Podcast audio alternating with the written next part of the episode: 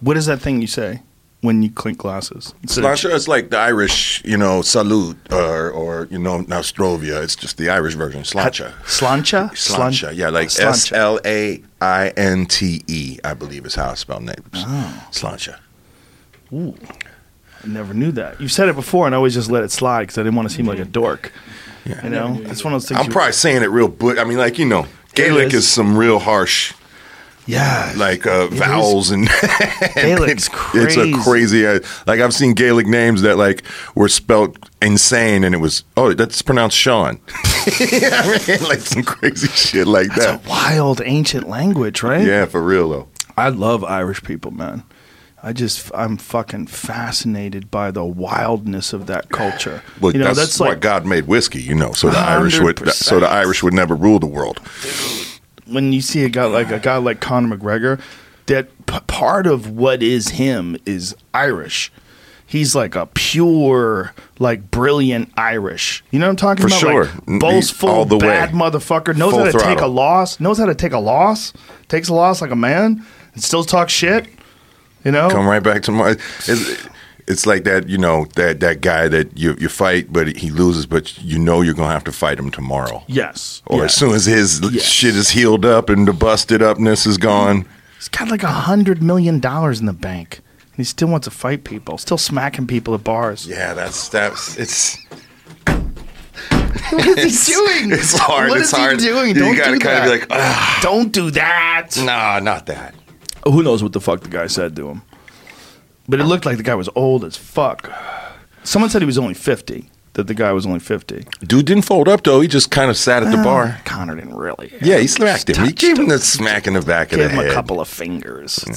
He touched He him. did what we call mushed him. He Yes. mushed him. He like Yes. it can kind of be interpreted as hitting, but it, it really qu- ain't quite a hit. Yeah, when you're a guy like that, you're basically walking around agreeing not to fuck people up. Because you, you have to kind of agree to not fuck people up. The money he's got, there should be like five guys around him that make sure that never happens. Yeah, but they can't listen to him. Like, if if you have a guy like him, he's going to do whatever he wants, even if there's a bunch of people around him stopping him. You're not going to stop him from doing. Facts. That's Then when he threw that guy's phone down the ground, stomped it in Miami, there was all the bodyguards there. He just did it. He just did it. He's Conor McGregor. He's fucking li- look. You, he's living like you're supposed to live if you're Conor McGregor. The dance is don't go to jail, dude. Don't get locked up. And it's also the, the, the, the whole structure of the way things are now as far as like entertainment. It's like uh, Yes. it's all about eyeballs. Well, he fucking figured it out, Yeah, he's man. pulling he eyeballs, figured it you know what I mean? He figured it out, man. Like in the most crazy way possible. He figured out how to just blow up the whole system. When you when you're a guy who has been fight, I mean, I contacted him on Twitter in like 2013. Right by 2018, he's worth a hundred million dollars. Yeah, so quick, quick. and he called it all the way. And he called it all the way. It's That's the craziest part. Is lo- he called it all the way. Like I'm gonna be, um, you know, a billionaire, a multimillionaire. You know what Dana White said to me once about him? That's dead on. He said he eats pressure. He said that guy eats pressure. He just eats it. He goes. He just he just goes in there, and the the more pressure he experiences, the better he can perform. It's true. It's like you look at the Aldo fight. It's p- picture perfect left hand knockout. I mean, it doesn't get any prettier. The timing, the setup, the patience, the movement, the, the setting it up, looking for him to leap in, and bang, catching him when he's coming in. Pretty sure he said exactly those. That's exactly what he said he was gonna do right before the fight too. Oh, that's me tweeting him. January of 2013, I saw his fight in, I think it was Cage Warriors. I think that's the uh, promotion. Cage Wars or Cage Warriors? I think it's. Why am I fucking that up?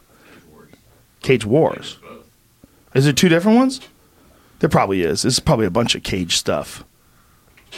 But in, either way, he was uh, fucking people up overseas, and I was like, "This kid's for real." You just see something sometimes. He sees like I watch a video, I see how a guy moves. I'm like, Jesus.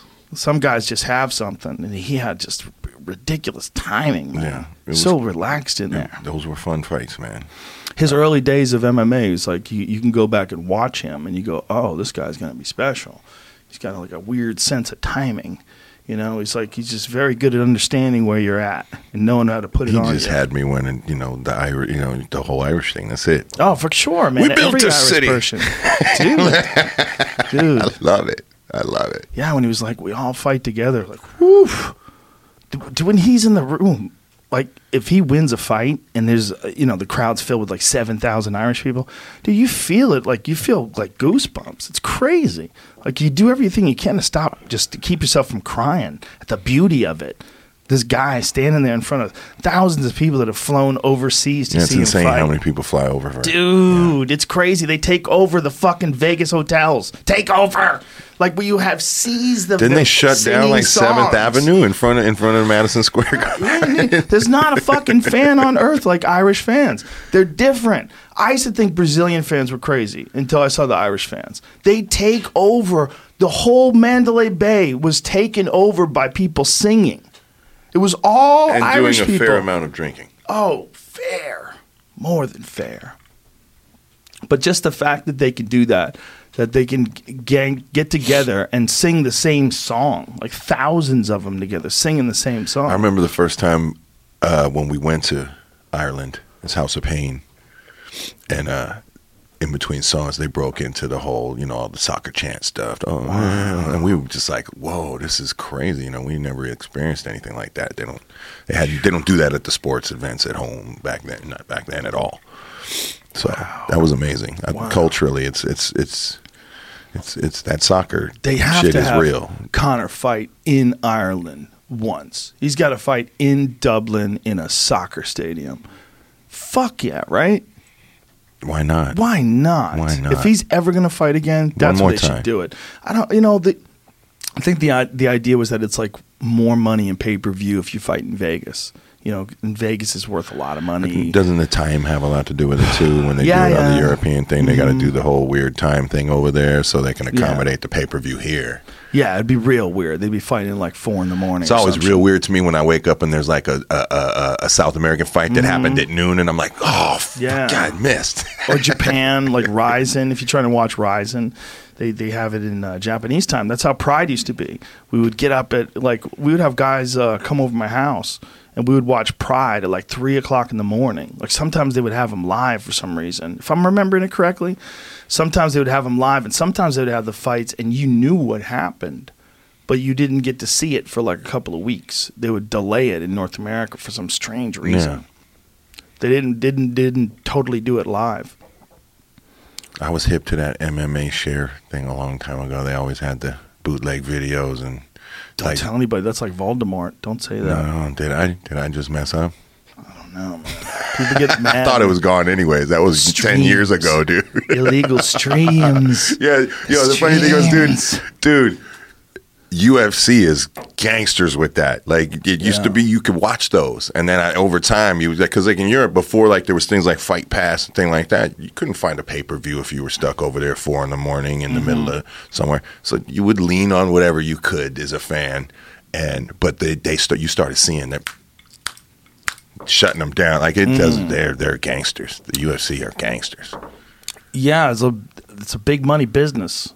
People fucking people It's up. impressive, is what it is. It's impressive. It's like It there's impressive. like a there's a army Yeah. of motherfuckers somewhere going. Oh yeah, oh Still, yeah. some of it must get through, right? Just every the internet just has stuff that gets. I don't know. I'm, I got the fight pass now, so everywhere I go, it's I got the fight pass and the little. You have that little um static IP address, so like when you are out the country, you can. It's per. That's perfectly normal. You know what's weird? Why aren't they showing? Why like I need to ask the UFC this. Why don't they show like the high like the knockouts on their Instagram page? They show when the knockout's over. Yeah. Have you noticed that? Yeah, I do not understand. No. I don't understand. because once everybody happening. knows, they know. everybody knows they know. It's not hurting anybody to watch it. Like it'll just hype up the know. fight. Is replay business a lot of business? I wonder what the replay buys are. Like the cats who just missed it and bought the replay. Maybe that I'm sure. in. I'm sure. They probably make a nice second round of money on that replay. Right. Like so how long do you think they should hold off for like a week, day or two, maybe. Yeah, a week tops. a week, Tops. a week, and then put the highlights on. for sure. Do they do that? Do they ever show? I get this weird impression that they only show like right after the finish. Do Well, like on the on the? Instagram now, no, they have they'll show entire fights on Instagram now, but old Right, fights, like old fights, yeah. old fights. So but I'm pretty sure they showed Stipe just pulling off of DC. Was that the case? That was a crazy. dude, I got my whole phone got blown up because apparently I'm right in the background when that happens. Like, Oh, oh, no. like throwing- I don't know, I haven't seen it, but like Oh, my my phone blew up right then. Dude, that was that fight was chaos. That fight was chaos. That was fun. I had an amazing time. That card, I should say, that card fight card was chaos. Yeah, that was a wild one, man. In uh, Anaheim, it was hard watching DC get hit with those fucking body shots. Oof. Yeah, that, that was dude. As soon as he started Whew. taking in, it was like, oh wow, something's happening. Dude, Stipe's nasty. He wanted that belt The back. shots he took. Incredible. You know, we were talking about Yoel. The shots Stipe took and Mm-hmm. Yeah. just walked through him like Wow, it was crazy because DC managed to put him away with one punch the first time, and that so he didn't see coming. Yeah, he didn't see he it didn't see it coming. coming. Everything Yeah. he got hit with was hard as hell, but he saw it all coming. Yep. And he didn't let him get in that little right in his chest area because that's he got that short one on him that last time. That's exactly what happens if you're not prepared. If you don't think you're going to get punched and you relax for a minute and then you get punched by something you don't see coming, you can get fucked up.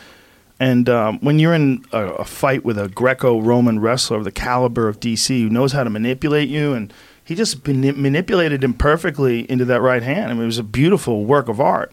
But he was never able to hit him like that in the second fight, like as cleanly and have that kind of an effect. The shots he hit him with were pretty good shots, but Stipe ate him. And then you realize, oh, Stipe could take a fucking shot. He just got clipped. He Yeah. just got caught. He could take a fucking shot. And he was there in the fourth round, which is really impressive. Like in the fourth round, he was looking good. he recognizes as soon as he touched that, that liver shot that it was Mm-hmm. Yep. Oh wow, something happened there, and it hit him. He dug Yeah. in like four or five straight Dude, times, man. You cannot let a guy like that punch you in the liver that many times. I'm sure DC obviously didn't want him to do that, but that's how good Stipe is. It was a- Respect to DC though. yeah, man. respect All to respect. DC. I love that That was guy. a- that was a great He's he's one of my favorite people to do commentary with, man, for sure. He's he's the best. He's so fun. He's hilarious. Like when th- when Rose Namajunas uh, kno- knocked out uh, and Yeah, Jacek, I and he's like. Thug I was Rose, Thug Rose. I was Thug watching. Rose." Yeah, I'll never forget amazing. that. Like that is what I love. Like he's Those are he's forever so moments, you Free. know? He's so free that in the middle of like this, cra- we're calling a world title fight.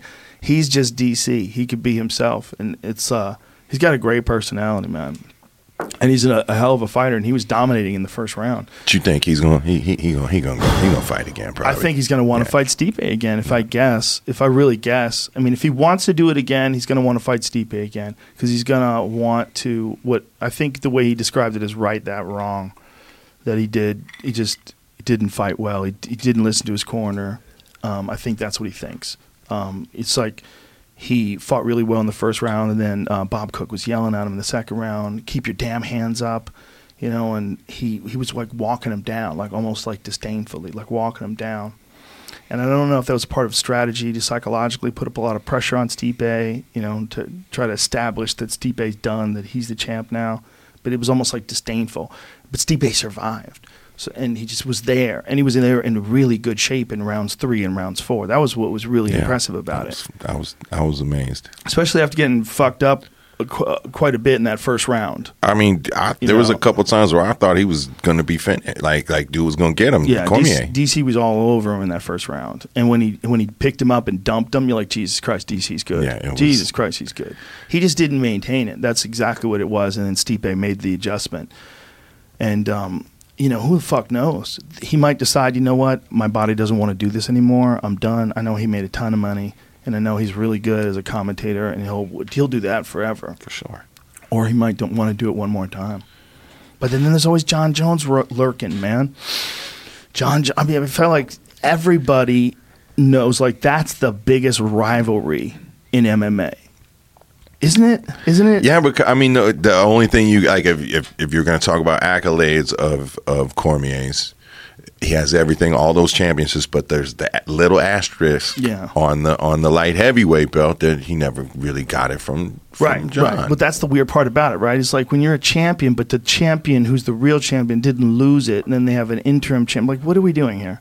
What what has happened? Is he got? Now Jon never again? come back and and and shown that Right. he's he's still him. Like and hopefully, God willing for him, keeping all his, his stuff together and his, Yeah, it would have been different if he just kind of faded into the distance. Then then it changes that narrative. Yeah. But he came back, and it's and he uh, his original thing was like, you ain't that guy. I'm that guy still. yeah, it was crazy. I mean, that's how crazy good Jon is. Really, that's how crazy good Jon is. I'd And- love to see that though. And the way DC was able to beat Rumble twice. Rumble to me was always That's the my dude. guy. Way. That's my, that's my dude. Rumble's the scariest. That's guy. my dude. He's so ferocious. His punching is so fucking explosive, man. He's just got so much power. When he knocked out Glover Teixeira with one punch, I was like, God. Like who the When I first met him, he like was that, he was a much smaller dude. when he's you know, fighting 170. Yeah, yeah. He, he used to work out with some friends of mine that used to work out in this uh, little MMA gym that was off Melrose and, and La Brea.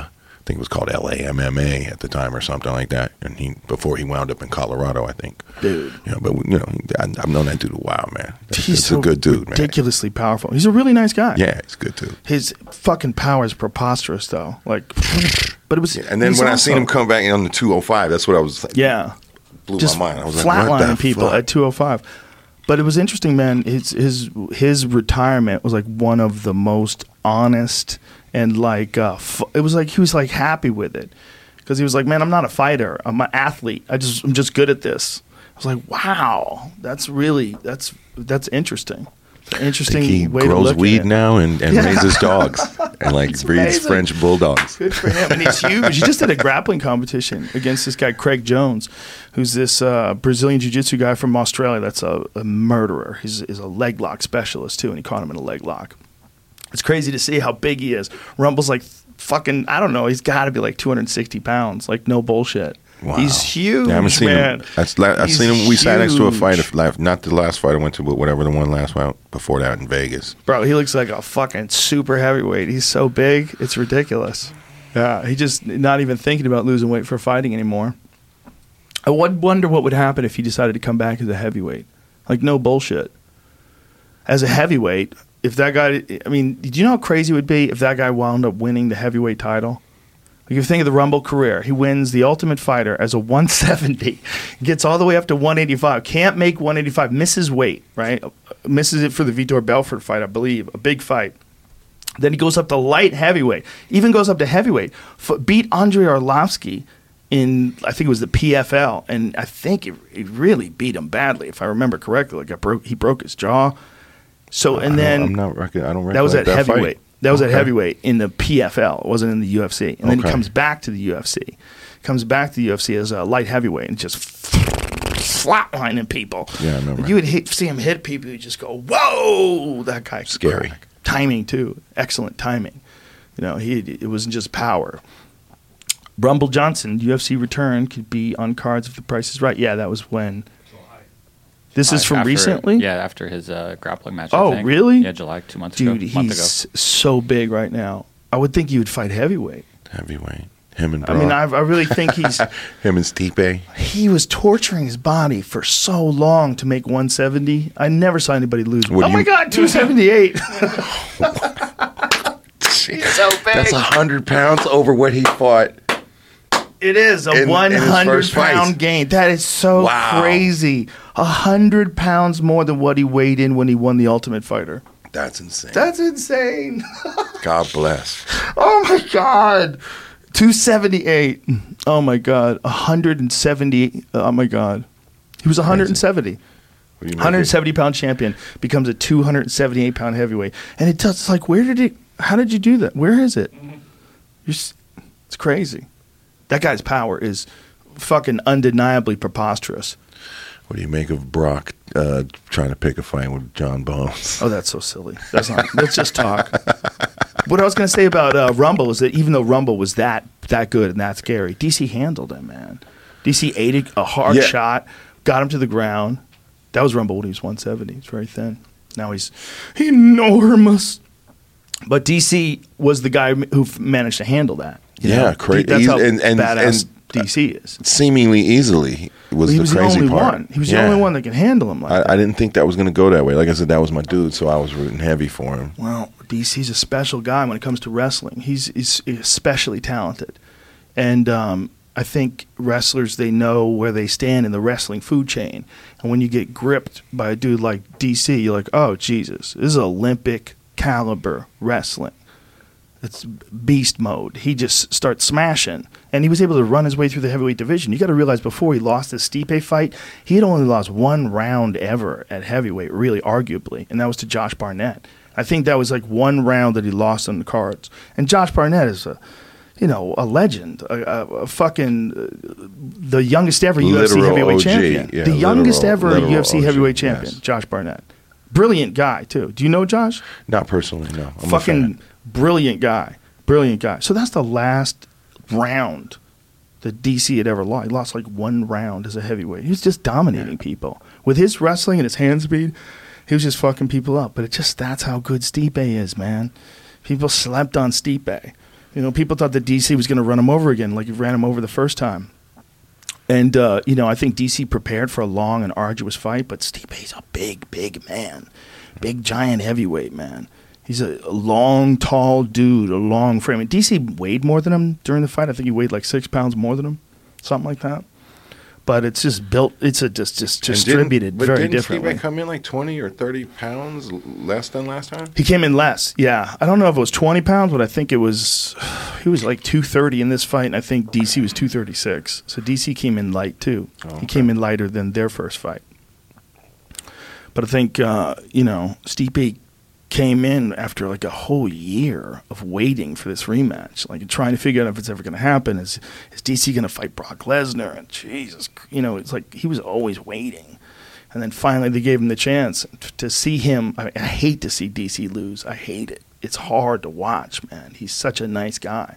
It's it's hard as much as I like that guy to see him get hit. It's hard. But you take all that stuff out and just look at it as two athletes. And what Stipe did was just brilliant. The the whipping of that left hook to the body was just textbook, man. Textbook. DC did- was fighting an amazing fight up until Mm-hmm. that until that he gassed a little bit. It looked like to me, and, and the liver shots started happening. You know, it's also you got to appreciate the technique. The way Stipe threw that left hook was perfect. I mean, it was just these are brilliant shots. There's no wasted movement. The technique was pinpoint. I mean, he just whack, he just rips him in there, and he caught DC standing there, and he just hit him with a hard left to the body. And then once he realized he could do that more, he just continued what they were doing. Then pop, he would go do it again, and he got in again. And then now DC's in a little bit of trouble, and now he's gonna what's he gonna try to do? Take him down? Like he's in this spot where he's kind of still standing with him, and he's not down, but he's hurt. And so it's how much is he hurt? I mean, he got hit with hard body shots by a big heavyweight. definitely letting it be known. Ooh, those are brutal. And and then boom, he starts hitting him up to the head and uh, drops him. And like, wow, that was super impressive. Like when you're calling a fight, how often are you looking here, and how often you like? Depends on what I can see. Yeah. Uh, some, I mean, what you're saying is a monitor. Yeah, it depends Yeah. on how often I, I, I want to see it. If I could just see no, it, absolutely. That's why I'm just curious. Like, Yeah. in per, I'm not even. I'm just saying, a percentage wise, if you were to guess, what is what about a third of the time you're looking at this, and the rest of the time you're probably up here. Yeah, maybe less than a third on the monitors. I try to stay off the monitors. The monitors will. I, I want to see. You know, I want to see what's happening. But like, if they're off to the side, like pressed up against the cage, then I kind of have to go to the monitors because I need to see like. I'm comparing it to like an experience as like uh, ringside experience where I'm like how often I'm like about a third of the time I feel like I'm looking You're watching the at, the, at the screens. screens. You know what I mean? Just because I want to, they're on they're on the ground and I want to see what's going on with the with the arm that I can't see. You know what I mean? That kind of thing. Yeah, yeah, it's a wild fucking sport, man. So wild. I was trying to figure it out the other day. I think I've been to like maybe sixty UFCs, man. Jesus Yeah. Christ. I think so, dude. If I think so- back to the years of when I met Dana and Chuck, and like ever since that day, it's like anyone I call up and you know I, I'm I'm blessed, and you know I get to go. I, yeah, I know you're always and when I was there. single, dude, I you know you we when I was when it was those days, it was a whole different game. I'd be in almost every one because a lot, most of them were in Vegas. Yeah, So it would be uh, it would be easy to get there. yeah, those are fun experiences, man. Trying to figure out how to pull up on Abu Dhabi, man. Are you really? I'm trying. I'm trying to figure out how do I just buy a ticket and go, or do I figure out how? So, yo, any promoter out there that wants some uh, jump around action?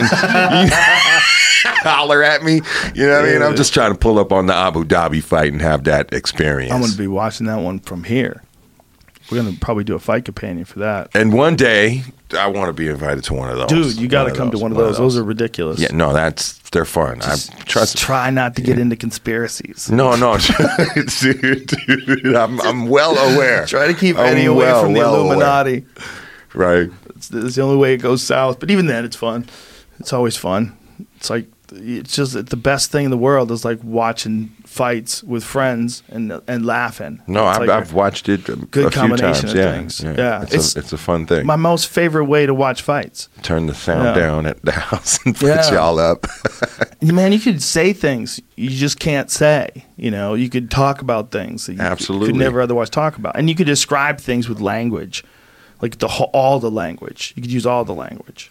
You know, like when I'm doing the UFC, it just for sure, like little kids are listening to this, which is kind of weird, right? Like if you say "fuck," that's bad, but if they watch someone get beaten, the fighter half could to say it though. I mean, you know what I mean. The fighter could say it. Yeah, I think. I think appropriately and intelligently placed, it wouldn't be out of line. Mm. But you couldn't overdo it or overuse it. It would have to be like you'd have to like pick that perfect.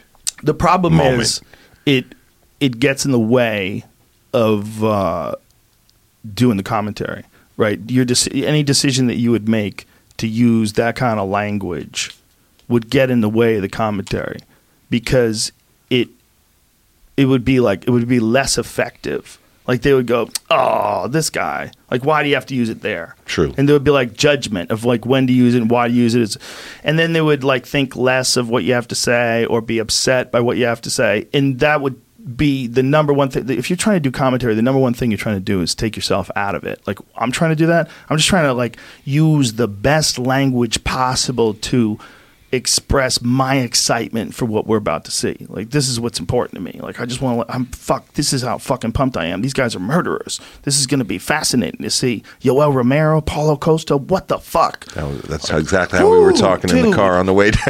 I was watching that fight like this, like this. This is me, like Jesus. Like it's like one of those fights we just waiting for some crazy. The, the beatings they were giving each other was crazy, man. Fucking two chiseled granite-looking Yeah, motherfuckers. Yoel and a, and a Gucci Woo! model. Jesus it's going to be in a Gucci model ad next week. Yeah, for sure. If Gucci doesn't put, pick him up, they're crazy. The guy's beautiful. They're both giant, beautiful men with incredible bodies. It was a man. The fight was fucking fantastic. and it was so highly skilled. That Paulo Costa guy is for real, man. He's for real. If he can do that to Yoel, if he could stay on top of Yoel like that, Yoel explodes on everyone. Explodes on everyone. But that dude weathered the storm. He weathered the storm and he landed some great shots. It was a very close fight though, because Yoel hit him with some big shit too, and Yoel took him down twice. You know, We were, we were, you know, it was my fiftieth Sunday, so we were out Saturday what's the and word? Sunday. What's the word again? Uh, oh, slancha. Slancha. Yes, sir. Slancha. So like uh, you know, we were going Yoel, old guy rep. You know what I mean? Old for the rep for the old Right, guys. You know what I mean? So we were going hard for Yoel. Bro, he wins best body at 42 all over the world. The guy's a monster.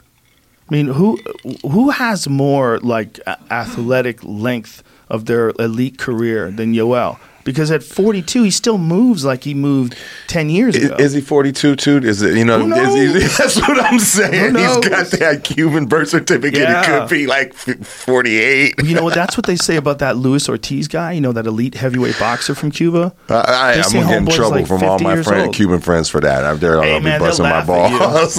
all the Cypress guys. I had him on the podcast with Joey Diaz translating. It was amazing, man, to hear him tell his stories in Cuban. I just wish I spoke Spanish so I could understand it, like coming from his mouth. But having Joey translate it and talk about all the shit that he had to deal with coming up through the Cuban amateur system. This was wrestling. one of your podcasts? Yeah, look at that, dude. I look at gotta that. watch it at 'cause that I don't- I don't- that one got Look by at me. that build. That is preposterous. That is one of them sculpted things you buy at Toys R Us, right? Looks like the Yeah, yeah. the It's, a, it's, a, things. it's an Yes. action figure. That's Bro, an action does figure for not sure. Look like a real live human. He's It's a Batman suit. That's what that is. He's so freakishly athletic and so powerful. And you know, it's that Cuban wrestler system. And he he just the way he described it is like they turn you into a machine. You you just become a fucking machine. And that's what he is with competition. He's just a machine, man. Yeah, he was clowning too in the second two rounds. Like that's why I was like, kind of felt like you know, Well, he's trying to get that guy to be emotional and make a mistake.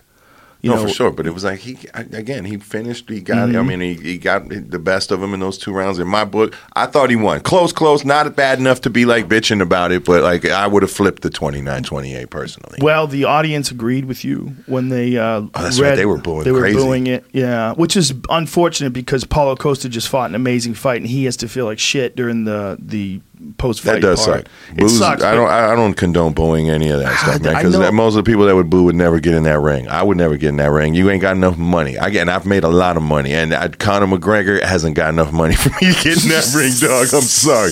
Okay, you got a hundred billion. Yeah. I'm like, ah, man. I, I'm like my consciousness. You know, I'm not Well- getting in with Mike Tyson for any money. You know, because the problem is they're that's a lottery ticket on the wrong side of things. Yeah, for sure.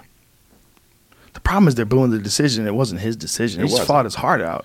And it, it wasn't that ridiculous, is my point No, too. no, like it was like ah, I would have flipped it, but hey, Yes. okay, no, it's I Yeah. can see how that could be seen. A hundred percent. And you're a guy who's been live to sixty fucking UFCs. yeah. It's just um I don't know what the woo thing is that's happened in the last couple years. Woo! Like it's just like, and the whole crowd excited. starts. It's like They just get excited. but that's new. That's like Yeah. that wasn't around a long time ago. probably some soccer thing. They probably It's stole it from woo, soccer. and then right? like it's woo. It's like it's like animals answering each other at some point. it's like you got motherfuckers, Right? you know what I mean, communicating by with the woos. Dude, I never even thought of that. That's so true. The woo, that's a new thing. Yeah, and, I mean the last Like few the years, last five or six Yeah. years, right? What do you think? Was that I feel a like it started thing? when it's you know what? When's the first time it popped up down south, like a Kentucky or a North Carolina? That's when I feel like I heard it first. Like You know, that might be Ric Flair. That might be a Ric it Flair. might be a Ric Flair. Is that what that is? Oh, woo! Yeah, ma- dude, that would make a lot. that- Now you fucking solved the mystery for me. That make If- that would make sense if we can get some confirmation on would- that somehow. Someone in a ch- someone asked this question on Reddit. If someone says you've been talking about Ric Flair so much that they might have picked it up from you. Oh, Jesus I don't know if that's uh, right, what if this, but what if this is some Christ. bizarro moment where it all connected? Like, oh shit, I started that. Listen, guys like that are important to America. The guy's such he's such a character in his prime with his suits, jet flying, alligator wearing. I was a a WCW guy, man, and Ric Flair was the man. Dude, he was a like he's a character that made his way into what a thousand rap songs. How many rap songs have Ric? Dude, Flair? there's a whole like like um hip hop subculture involved with wrestling. Like, I mean, like, there- there's like these cats that I'm actually fans of, Westside Gunn and, and, and Conway and this kid Benny. They got this record label called Griselda, but the the Westside Gunn kid is like a a a, a, a, a fucking wrestling fanatic. Like his like he's like involved. I think he's involved with like the WWE, like doing merch and stuff like that. Because I see him putting shit together. That's like definitely got to be licensed. So, Wow. but like, yo, the, it's it's there's this whole subculture of like this of wrestling and and and hip hop going on Well, right wrestling now has definitely made its way into stand up too now. You know, they have this uh, podcast, The Store Horsemen, where they all just talk about pro wrestling, a bunch of comics, Tony Hinchcliffe and these comics. Who, who's on that Store Horseman? Jeremiah Watkins, right? Who else? No, he's not. I'm giving out fa- fake news. Fake news. That's fake news. Um, but What's not fake news is this is delicious, by the way. It's very good. It's this is delicious. Buffalo Trace. I ain't mad at This it. company's from 1773, son. They started in 1773. It's Did you know really that they sold whiskey during Prohibition for medicinal medicinal purposes? They did. I didn't know that. Well, I didn't, but I I would. I'm not shocked at all. They so this company kept making whiskey all through the uh, Prohibition Legally, you're saying. legally, yeah, for medicine. So people that you know need a little medicine. I just got a, a, a slew of new whiskeys Okay, here for it the is. birthday. It's uh, Tony Hinchcliffe, Johnny Skirtis, Matt Edgar, Josh Martin. That's right. I hope I said Skirtis's last name right. Is that right? Did I say it? it sounds like it. Yeah. Anyway, um, so comics are really into pro wrestling too. They even go live. These dorks. They fly out to like WrestleMania and they go in the audience. Same, they live stream same, everything. same. Yeah, same, Same, thing. same, Yeah. yeah. It's become like a pit, not like a. It's a, become a thing that people like to do. Like to go to these big wrestling events and g- groups of people, whether it's musicians or rappers, hip hop or stand ups, They're going like For sure. experiencing it It's- together. Look Exactly. It's like the concert experience. Why are rappers Ric Flair. rappers so obsessed with Ric Flair? Because he's got like 40 Rolexes. Because, you know, he's But that- Ric Flair. He's, That one famous rant that he went on: limousine riding, jet flying. yeah, exactly. You know, Yeah, that kind and of they shit. were all eight when that happened. Yeah, and and they you're like, saw that. "Woo!" Yes, that's everything I want in in the universe. It's in, yeah. You see him now. I mean, the the guy still gets love everywhere he goes. You know, like the, I did in my special where I said, you know, Ric Flair, and then I put the microphone out to the audience. The audience goes, "Woo!" Like, Dude, you started dude. that shit then, dude. You started the woo. I don't the think? I did. I don't think I did. I think it was already going on. I think everybody appreciates this guy. It's like as you get old, we can't play this, right? We'll get in trouble. But this is the as you you know you get older. You and you see things like this, you appreciate them for what they are. Like you could think they're cheesy when you're young, but then as you get older, you go, "No, that's fucking awesome." the fact that that guy is this Those tank glasses are amazing. beautiful golden mullet with those crazy sunglasses, saying this all, saying all this nutty Big shit. Big old pinky ring. Dude, man, that's an artist. That guy's an artist. Look at That's that's the male soap opera forever since back when we were children, man. Yeah. You know what I mean? When I was a kid, it was Bob Backlund and Jimmy Superfly Snuka and Iron Sheik. I don't know if you could have really grown up in America as a, as, a, as a little boy and not had a phase at some point where you interacted with one of these wrestling Yes. organizations, WCW or WWF, when I was growing up. And if you were like one of those kids that's really into like alt music and indie groups, you know, you you would go for some like fucking Killer Kowalski shit. You would go Undertaker. Yeah. You would go. You would try to find some people that were off the beaten path. Like, do you know about this wrestling organization? Because there's a bunch of like weird little tiny. Dude, ones. when I was when House of Pain like was like early on, like you know, but you know we were experiencing pretty good success. Like ECW had formed, the Crazy Ah. Extreme Championship Wrestling. I think that's Mm-hmm. what it stood for. Out of Philadelphia, and they invited us to a bunch. And it was the first time I ever really, and I know it had happened before, but their whole show was about cats cutting their faces open and bleeding during matches and shit. It was insanity, man. And they had packed houses. I mean, I think dude bought it up. Like Vince McMahon bought it up, and the guy who owned it or ran it became one of the like characters within it. I, I believe. I. It's been a long time. I'm old now. I'm 50. Did you see what Ronda Rousey did to her finger? Did you see that? I saw that yesterday. How about that, man? They they glued that thing together and she went back to work. How about she, I, if if I read it right, she finished the take. She finished the take and di- ignored it until it was over. And then And when it was like, over, she realized how bad it was. so she goes to the hospital. They put it back together again, and then she goes back and finishes. Gangster. Dude, That's dedication. not a lot of humans can. it's also that. like I don't want to fight anymore. I'm going to go finish this movie. Well, it's not just- like a- just, just- you know nobody wants to cut the weight once they're done and all. They don't want to come back to that shit. Well, that's just the mindset of an elite combat sports For sure. athlete. She just had that mindset. There's not a whole lot of humans that would have dealt with that that way. That's crazy. That lady's made out of bullets. I'm going on my workman's comp from my SAG-AFTRA insurance. and yeah, you're t- you're shutting down production, son. We ain't finishing no scenes. What? chopped off a superstar's finger. Yeah, Jesus Christ. What if she lost her finger? What if it was like I mean, how? Fu- I mean, it wasn't fault. I mean, bro? Yeah, that's a fuck without the, the super expert injury. Yeah. surgeons, that's gone.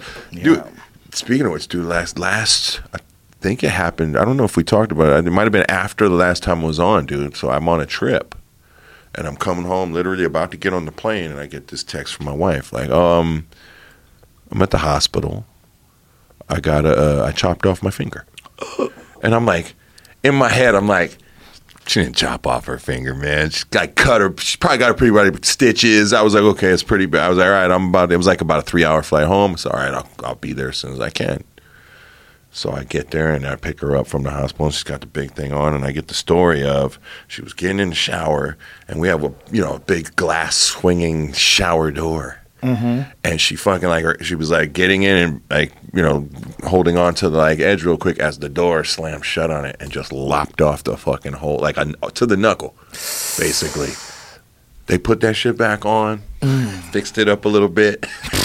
it looks pretty fucking good now, but that was crazy, dog. It just reminded me of it with the whole oh, Ronda Rousey. Fingers are so. It's, It's- a- amazing that they don't break more often. They're so gentle. my shit would be over. Like if that part of my this finger, like this is the, the you know the f- guitar uh, on the, the fret hand, like that. If I lost that part of that finger, I'm. I got. It's going to take me four or five years to learn how to play with just these. My At friend- least. My friend Paul was uh, closing a window and uh, it had shattered and cut his finger and cut through the tendons and his finger was like permanently curled. And he had a bunch of operations to try to straighten it out, but then eventually he just gave up. They could never straighten it out. It, it never regained like full range of motion from a window. Yeah. Like it's so delicate. Everything, all this stuff is so delicate. You know, that's why it's great. That's why Mm. That blew my mind, like, so ridiculous. a, glass door, not sharp really. I went home and looked at it, and like it's pretty beveled on the edges, but the weight of it just lopped off the fucking finger like crazy. She was pretty gangster though. I have to say, she was pretty gangster. Woody You made Harrelson. think of that scene where they put his hand in the fucking bowl, the bowling thing. My wife Bro. actually posted. I don't. It's, I don't. I think she. I don't think it's on her any, This any movie Instagram so anymore. ridiculous. She posted the tip of her finger in the plastic bag as she took it to the fucking Oh my God.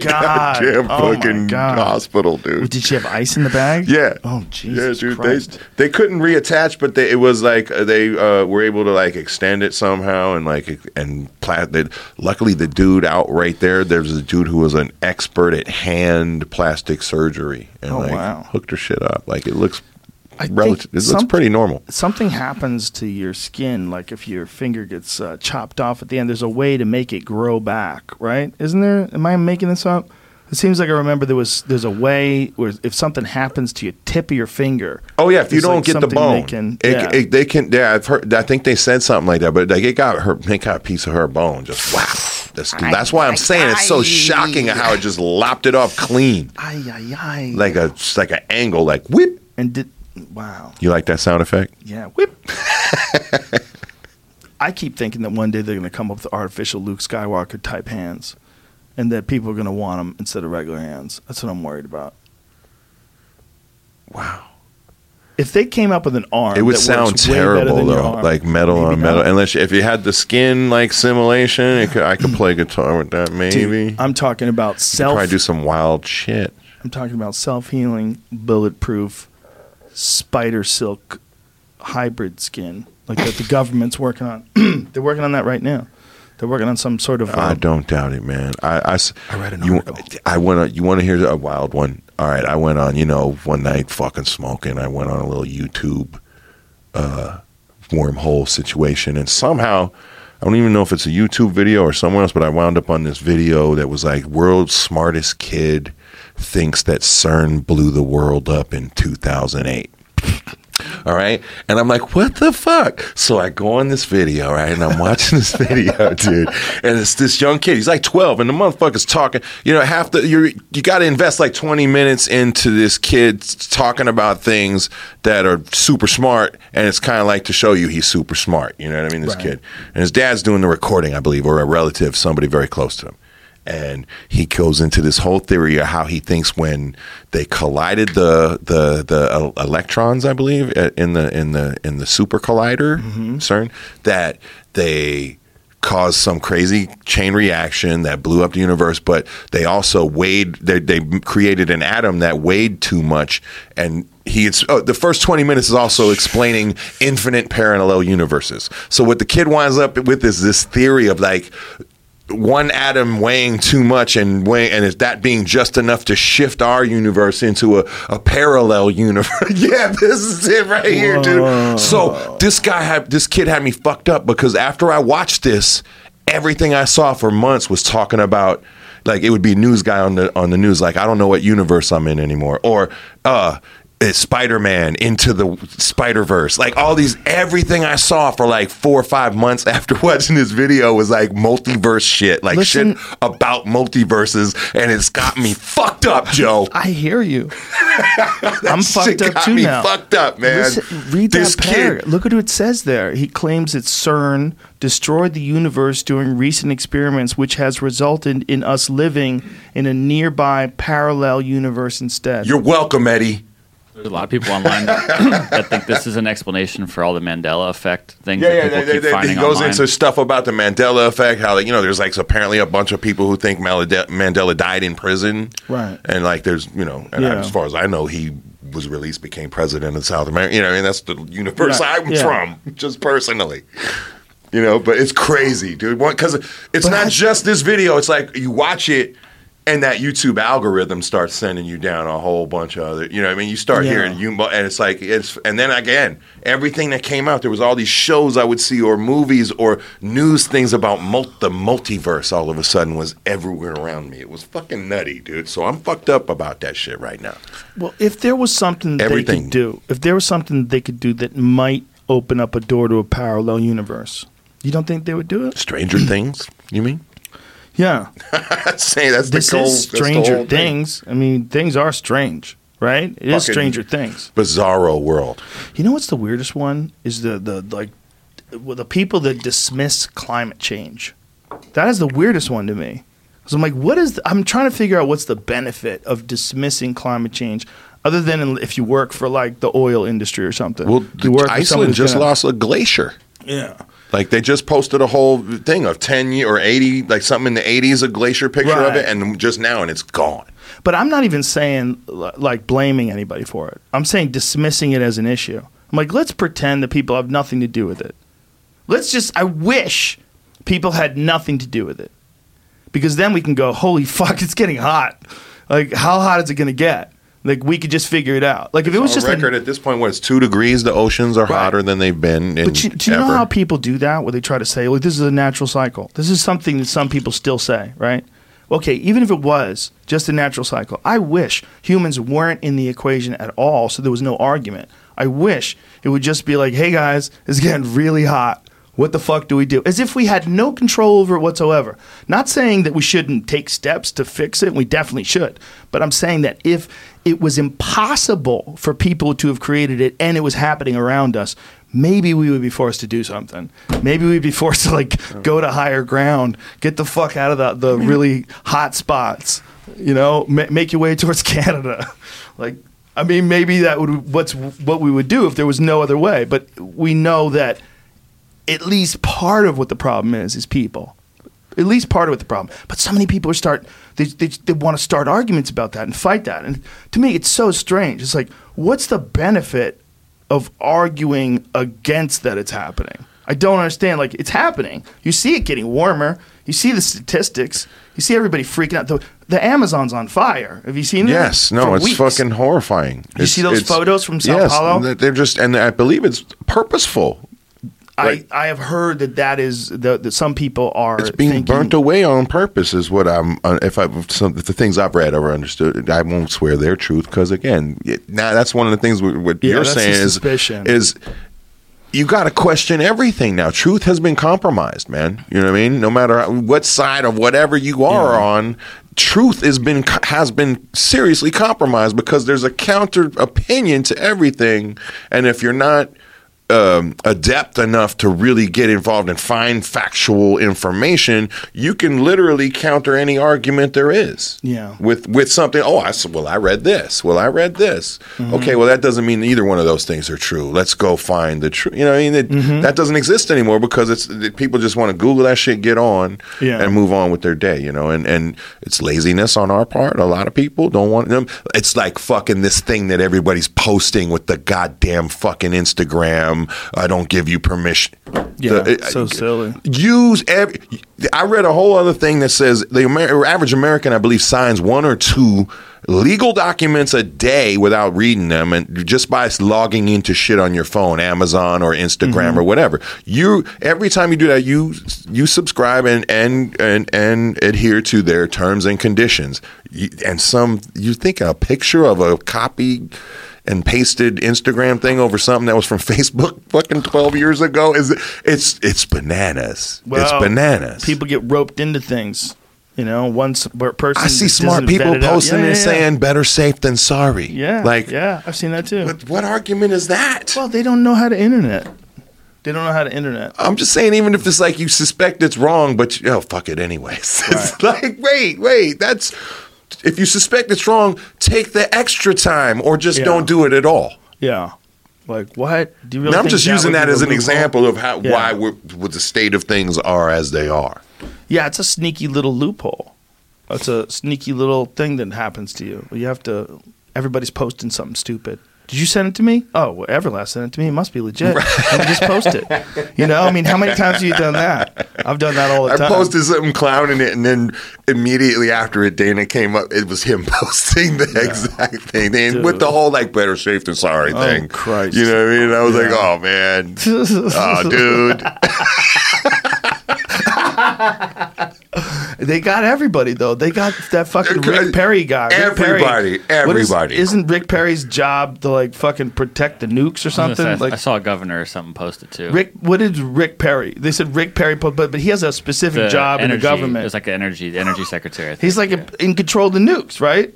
Is that what it is? You're the energy secretary. Yeah, you are. I don't know. Whatever the fuck he is, he's got a big job, and he, he fell for it.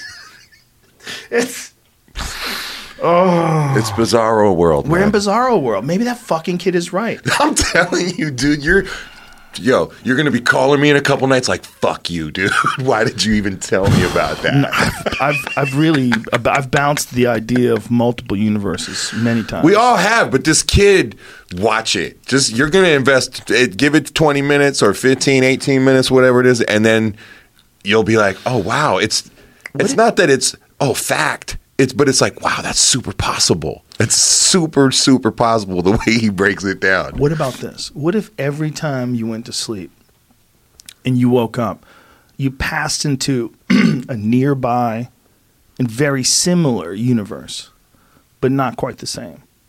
And depending upon your choices and how you live your life, it's how you wake up and what new one you pop into on the other side. And everyone's just a little bit different. The whole world changes just a little bit each time you make a decision, one way or another. Everything changes when you wake up. You think the world is static because it is when you're awake. But you have no fucking idea what's happening while you're asleep. And when you wake up again, you have this foggy recollection of the past. And that's what you're going by. You're going by every morning waking up with a foggy recollection of the past. That's what you're doing, and you're you're assuming that nothing's changed and everything's static. And while you were asleep for eight hours, n- nothing weird happened. You know what the fuck you're talking about? You have no idea. You're dreaming. You're having crazy fantasies and shit. Weird stuff is happening. You're fucking mermaids. You're flying through the air on a uh, on a helicopter. You know, you don't. You, you, weird things happen when you're dreaming. What is all that about? We don't even know. We have no idea what that is. That soup of possibilities that's fucking swirling around in between your ears while you're snoring up a storm, and then boom, you wake up. Are you sure those memories are real? Are you sure that this isn't a whole completely new universe you're living in today? Or assimilation. Or simulation? There was someone I who said was- simulation. I think that's, that's I'm gonna call formula. myself out on that one right there. There was some fucking another genius super wizard kid who was talking about that. That, that, that something about simulations. I forget what. I, I was high at the house with my with, the guy who runs my studio, Divine, and and and and we were just fucking laughing, talking shit one day. High, like like, what if like. I, I may have heard this. Could have been on your show. I could have read this. So I'm not claiming resp- like ownership of the thought. But it was like, what if like we just come from a universe like that's so perfect and shit, and it's boring as fuck, and we just plug in to have all these fucked up like weird problems, and that's why everything's getting fucking weirder and crazier, because like that's kind of why we're here. That's part of the ride, you know. That could be it. It could be the only way you appreciate love is to know hate. They'll really appreciate it. And it could be the only way we would appreciate all the good that we have is to balance it out with all the bad that we have. And when they start to overwhelm each other one way or the other, there's an imbalance that takes place and it leads to all of our fucking problems as a society. And when you you think about how long you're going to be alive and what it is that you're doing here and why you're doing it, you know, all those weird questions and answers that go on inside your head, it's all you're distributing energy, right? You're trying to figure out, am I distributing my energy right? Am I uh, am I living my life in a way that is uh, like the best I can do with what I've got right now? That's it. All these mind fucks. That's all you got to do, though. I mean, honestly, Yeah. even no matter what we're saying, if you woke up every day and that was your objective, Yeah. you couldn't really go or do much wrong. No, no, you can't. And what if every day when you did that, you woke up in a nearby universe that was just a little bit different because of what you thought and did? Dude, that's like you know, that's a movie. Some magic type That's shit, a movie, man. Everlast. That's a movie. Some magic type Oh, shit. you went. I see. I was okay. I was. I was being. Uh, I just was like uh, trying to be uh, not such a glutton. There we go. Salute. Salute. DJ Melody over there. I just wanted to cheers. How about cheers? Let's Wow, go American, God so damn it. patient. Cheers. Cheers. Cheers. DJ. Yeah. You got a you got a DJ, bro. The only guy ever. I, I, I see. the Here's the thing. I, I believe besides myself is Honey Honey Man on Honey Honey Band. Yeah, I think they're the only the other other ones. ones that have done music on the show, right? Not totally true. Is that true? You might be right. You were definitely the first. And then Gary Clark brought his uh, guitar, but we just chilled. I'm a huge fan of that. I dude. think Sturgill Oh, brought his man. guitar the first time. He might not even brought his guitar the first time. Sturgill Simpson. Sturgill, yeah. Oh, I hung out with him once Dude, at, a, a at a sneaker video. shop in, uh, on Melrose. They have a new song that he just released. I, his new album is fucking incredible. I got a chance to listen to it in advance before it's released, and they, they just released something on YouTube. It's like this Japanese anime with uh, what is the what's the, the name of the actual video so people could find it on Sing, YouTube. sing along. Sing along. It's a fucking amazing song, but the video is cool as shit, man. It's all this Japanese anime. So he did all of this uh they did like all these crazy animations. It's, it's like a film that takes place while the album plays. Oh shit! Yeah, That's so dope. it's all coordinated to the songs. I mean, he's been working on this shit forever. He's been flying back and forth to Japan and L.A. I mean, this is a, a labor of love. No, I like Dude's really style. Incredible. I, I met him, like I said, at this, uh, my buddy owns a sneaker shop on Melrose, and he was, I guess, a bit of a sneakerhead himself. So Oh, really? We'll be politicked one day Dude, and talk some shit. he's one of my favorite people. Yeah, I like it. I like the I style, that the, the music, the, the country kind of outlawish, like but like big bandish. Yeah, you know what. I love about Yeah. that guy? He didn't even try to go for it as a professional musician until he was like 36. His wife talked him into it. His wife was like, you know, you don't suck. That's like what she said to him. that's that's that's great. That's high praise and she's like, "You're fucking good," and he's and he went for it from somebody who wakes up with you and goes to bed with you. It's like you don't suck. I mean, that's Yeah, what, that's high yeah. praise. You know, But he had like crazy jobs, like railroad worker, shit like that. Like did a bunch of like regular jobs, and just was writing music and singing music, and then she convinced him to go for it. Yeah, he's an unusual character, man. This stuff, this all this new stuff is different. I, it's like he used to be. You would think of him as country. Like you can't even. You don't even know what to say now. Like this new stuff is not country. It's wild though. It's really good. I'll have to check it out. Yeah, it's like it's a, this kind of hybrid rock thing he's doing, but it's pretty fucking badass. This is Waylon. Waylon had sex with Queens of the Stone Age while the Black Keys watched. It's the first comment on the video. Who said that? Who named that guy? Top, top comment, Shelby Riley. Shelby Riley. Congrats. Congrats, you won You won the internet for the day. for the day. That is exactly what it sounds like. It's really good I'm stuff, check it man. out. He's a sing along. You said that was called. Yeah. I'm gonna check it out. Yeah, he's Absolutely. Doing, he's doing weird shit.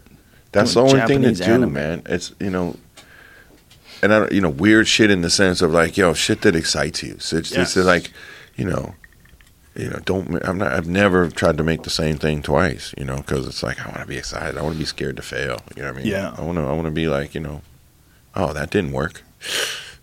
Next time. You know what I mean? Yeah. Well, you you've always switched shit up. That's one of the more interesting things about you. It's like when when you were doing what it's like, and when you you switched up to like Whitey Ford sings the blues. Everybody was like, "Whoa."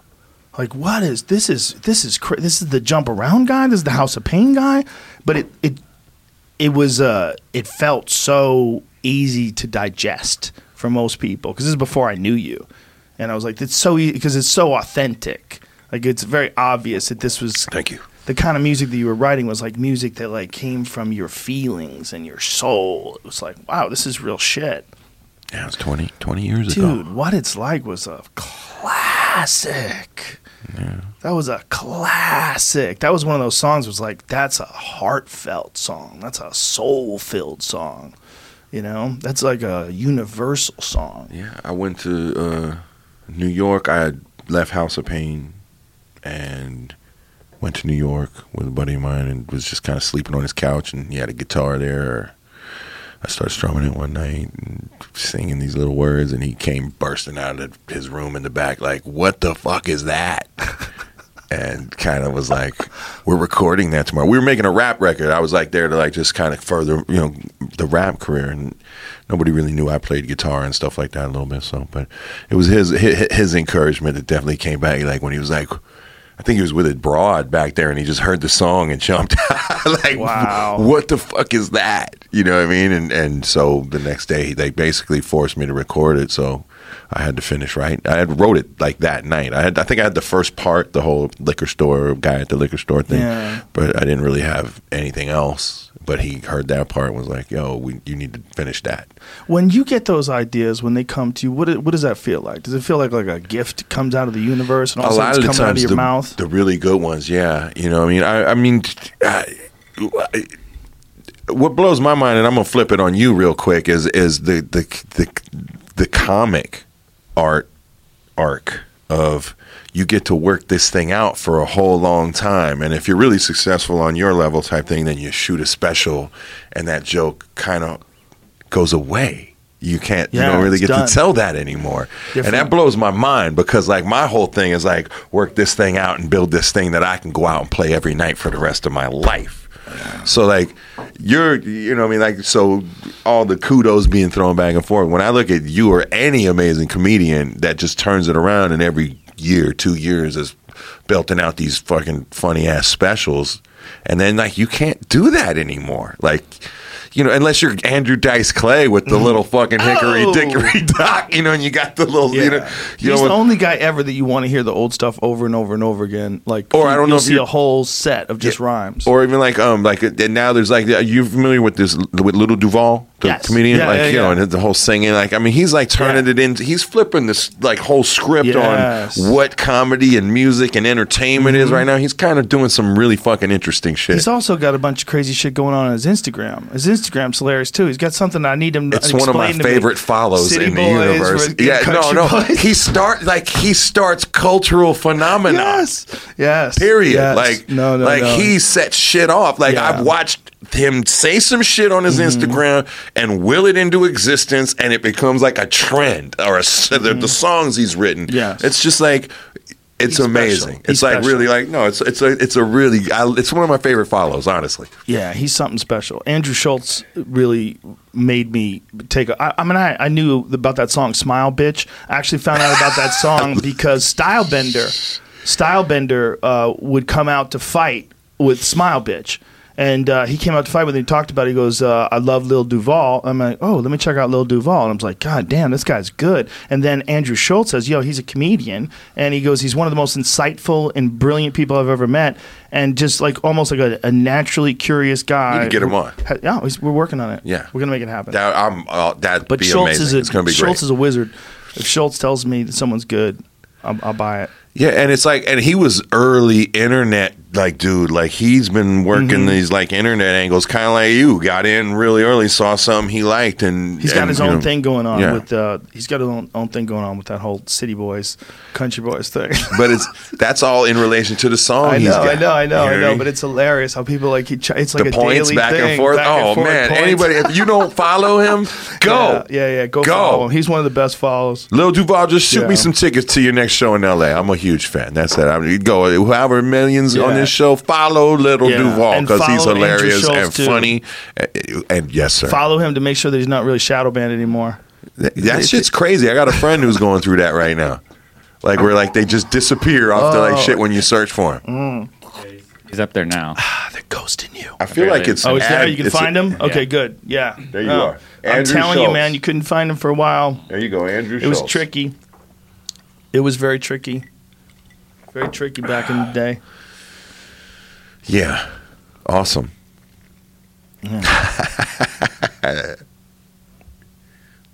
Lil Duval. So what do you want to do today, man? You got a DJ? I brought a little, you know, we got a few things to do. We could do for you. You know, I brought a little, you know, I've come here with just a guitar with a keyboard player, and I was like, I'm gonna bring my man from the world famous Beat Junkies, DJ Melody, over here. Um, I like to you know, they got a, they got their own university, uh, Beat Junkies Institute of Technology, Sound. Sound. Mm. Beat Junkies Institute of Sound in Glendale, California. Mm. DJ Melody, shout out to Babu, J.Rocc, all the homies. Shout out to everybody. Yeah, you know how we do. But yeah, we got some things you want. You want you want us to get into something? Let's get into something. Let's do it. Move over here real quick. ladies and gentlemen. I think it's only you and Honey Honey. I really do. I think so, right? I, can- I, I, I actually The only I, people I that feel have like ever that. performed here. Yeah, yeah. All right, DJ Melody in the house.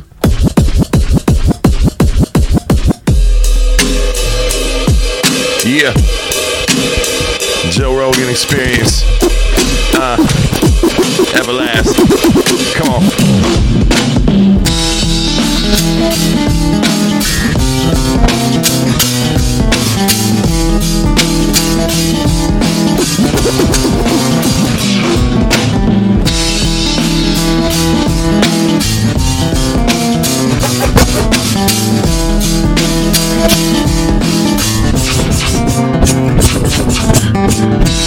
Brand new sneakers and a fat gold chain. We do cocaine, and we don't feel no pain. And no, we don't complain. Everywhere I go, people know my name. We got the money and fame, and they don't treat me the same. And no, I don't come back a wood status, lives until matic. Born to call static like radical fanatic. Jump out the bins with my semi-automatic and rob all my friends like a fucking drug addict. I'm revolutionary, I'm very necessary. You couldn't bust a cherry, fuck your commentary. I'm so legendary, born again rhymer. Youngsters act scary when they round the old timer like yes sir, no sir. Truly it's an honor. Farmer up drama, harvesting karma, kamikaze die bomber on suicide mission. My mental condition about to come to fruition. I'm all natural, no preservative, child superlative. You don't deserve to live. We never truly die, and God was never born. Tell your vision lies. Watch that murder porn. Brand new sneakers and a fat gold chain. We do the good cocaine, and we don't feel no pain. No, we don't complain. And everywhere I go, people know my name. We got the money and fame, and they don't treat me the same. And no, I don't complain.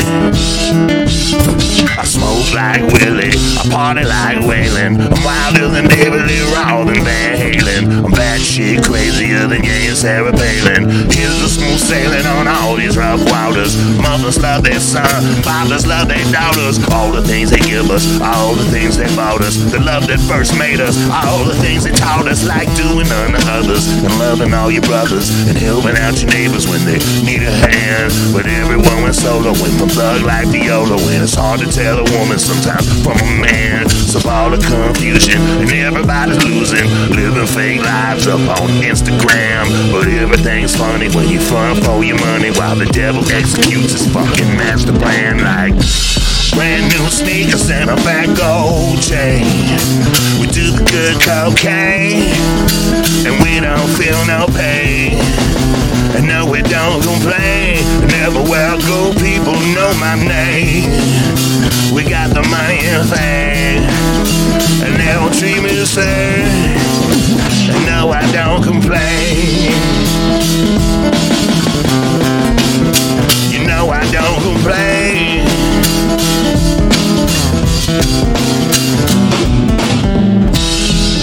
Brand sneakers and a fat gold chain. We do the good cocaine. And we don't feel no pain. No, we don't complain. Yeah. Woo! that was great. Thank you, sir. Like it. This is a new one. Yeah, Just yeah, released? Um, yeah, it is. You know what happened was right. We didn't even. Yeah, when I came in last time, we did. I think we agreed to just fucking not talk about the fires and shit. Oh, like right. We we were were, both like kind of a little fires. Yeah, traumatized. that thing. right. And um, because what happened was I put this record out last what I think October. Right. Hit the road, and was you know maybe two weeks in. And get a picture of my house on fire. and had to fly home. So yeah, this record's out, but we're right now in the project. We're right now. I just shot a video for the for a new song, and we're re-releasing because I own everything. It's my label. We're just gonna re-release, you know, OG Everlast on all the whatever whatever's you know formats. You can find me. Do you feel like when you get through something like a fire with your family that like for some inexplicable reason you feel like a little bit closer? Oh, uh, yeah. Because I mean, my ch- wife and children were in the house when it was caught fire. You know what I mean? So yeah. Um, not literally. Here's how it went down. It's, I'll, let's tell the story, right? Uh, basically, I, like I said, I was in New York. I get a call from the wife. The fire's right across the hill. Like I live literally like Simi Valley, then the mountains. Bang! I'm kind of the first line right there once you come over those mountains. Um, so I get a picture like from her of like the across the street from me, the how the hills just like it looks like a hell landscape. You know what I mean? It's fucking just on fire. And um, so they're packing up and they're getting ready to get out.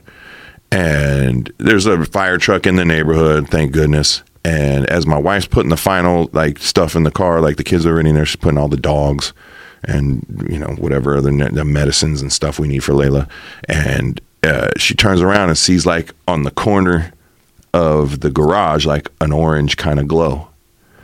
And the thing about this is like, you know, people think the fire comes and hits the street and then jumps and burns all these houses. That's not what happens. If you ever notice in the middle, if you're watching the news shit, it's like one random house in the neighborhood burnt. It's trees. Mm-hmm. It's having a tree right on your house that's touching your house. Well, I happen to have a tree right there that was touching the corner of my garage. The tree went up. That thing caught. Garage went. About a third of the house went. You know what I mean? Um, you know, where everybody was out already. My wife was able to. The only reason a third of the house and the whole, like my wife saved our whole block, honestly, because there's trees between every all of our houses, like for, for privacy. You know, because everybody has a pool and everybody wants, you know, nobody wants to be in two story houses, all that shit. So everybody just has these big, huge, like those just spiny looking trees. You know what I mean? That mm. go that cover, turn into a wall, basically. Right. They, all the whole the whole block would have went up had she not been there and had the wherewithal to run down the block and get the firemen that had just drove by and say, "Come back and fucking put this out." She she actually ran down. she there? ran down the Oh block, dude, and got and got it done. She's a gangster. The fires She's a gangster. that were out here were so. It's so hard for people to understand what it was like. it was frightening. It was like a war. It was frightening. It was like we were at war with a natural force. It was very strange, man. It's like everybody was holed up together. Um, me and my family, we got a, a hotel in town with Yeah. a bunch of our friends. we were texting. from the we were we yeah. were we were texting back and forth. and, and Tommy and his wife, Thomas Segura and his wife, Yeah. uh, they came over too, and we were all in the same place. And it was like we were all like refugees for like a small, tiny period of time. It makes you realize how fortunate we really are to be here in this, you know, in this place like where we're at right now, where we can just. We don't have to deal with most of the bullshit that people are dealing with all over the world, man. You Yeah. know, we just one day of fire, one week of fire, whatever it was, it freaked everybody out and scared the shit, and a lot of people lost their lives, or, or houses rather. A lot of people lost their lives in Northern California, right? Yeah, no, that was that's why it's that was like even worse than down you couldn't here, even right? you- it was yeah you couldn't even like really get a perspective like for your own shit because the minute you wanted to like do that you saw an Yeah. entire town flattened in like an hour Yeah, they lost you know? people on the highway. Yeah. People were trying to get out on the highway and they get caught in their cars and they they caught fire. Man, it's horrible. yeah And there's um, you know, for the people that survived, like for us, and it sounds ridiculous to call yourself a survivor. It's not like it was a war, but it's it's something that you really understand when you get through that. You're like, wow, like we are barely in control of our own environment, barely. And all it takes is one good strong wind, one good fucking hot day, on one good gust of fire, and next thing you know, everything's on fire.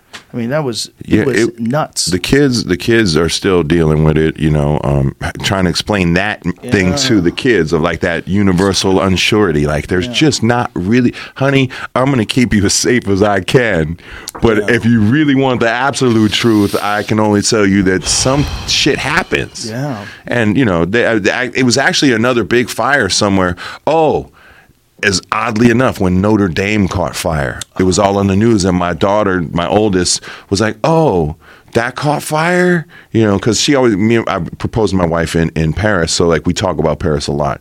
So she, you know, looks forward to all that she wanted to see. She was really interested in Notre Dame when the thing burnt. But then, but something about that burning, and when it did, and she saw, it, she was like, "Oh, it can happen anywhere." And it kind of and it kind of dawned on her like, okay, it's not just there that place. Because for a long time, I couldn't even drive by the house with her, like to go check on it or something. And if she was in the car, my wife either, because she just didn't want to be over there. right. And then after that, it kind of changed, and she kind of realized like, well, it's I guess it's kind of can happen anywhere, Yeah, if it can happen in Notre which Dame. was a crazy thing to witness happen in a human like person, like come to that understanding of like, hmm. wow, shit's just not guaranteed, like in a weird way. You know what I mean? But isn't there kind of a there's a magic in that? Yeah. If you can get through, if you sur- if you're one of the survivors, there's a magic in that that doesn't exist without the possibility of that. I have people asking me, "What are you going to do?" And I'm like, "What do you mean?" They're like, "You're going to build a house in the same spot." I'm like, "Fucking goddamn right." You know what I mean? Absolutely. I don't live in like some crazy bizarro like place. I'm to build my house right where it was. I think I'll tell you what I'm going to Build do. a house on the top of a hill that's Put the sprinklers concrete. on your house. Like I- people have the sprinklers. I, s There was neighbor. There was cats that whole neighborhoods burnt down, and then the spr- one house had the sprinklers. That house was pristine. The problem with that is you do get survivor syndrome. You feel you feel weird. You get survivor guilt.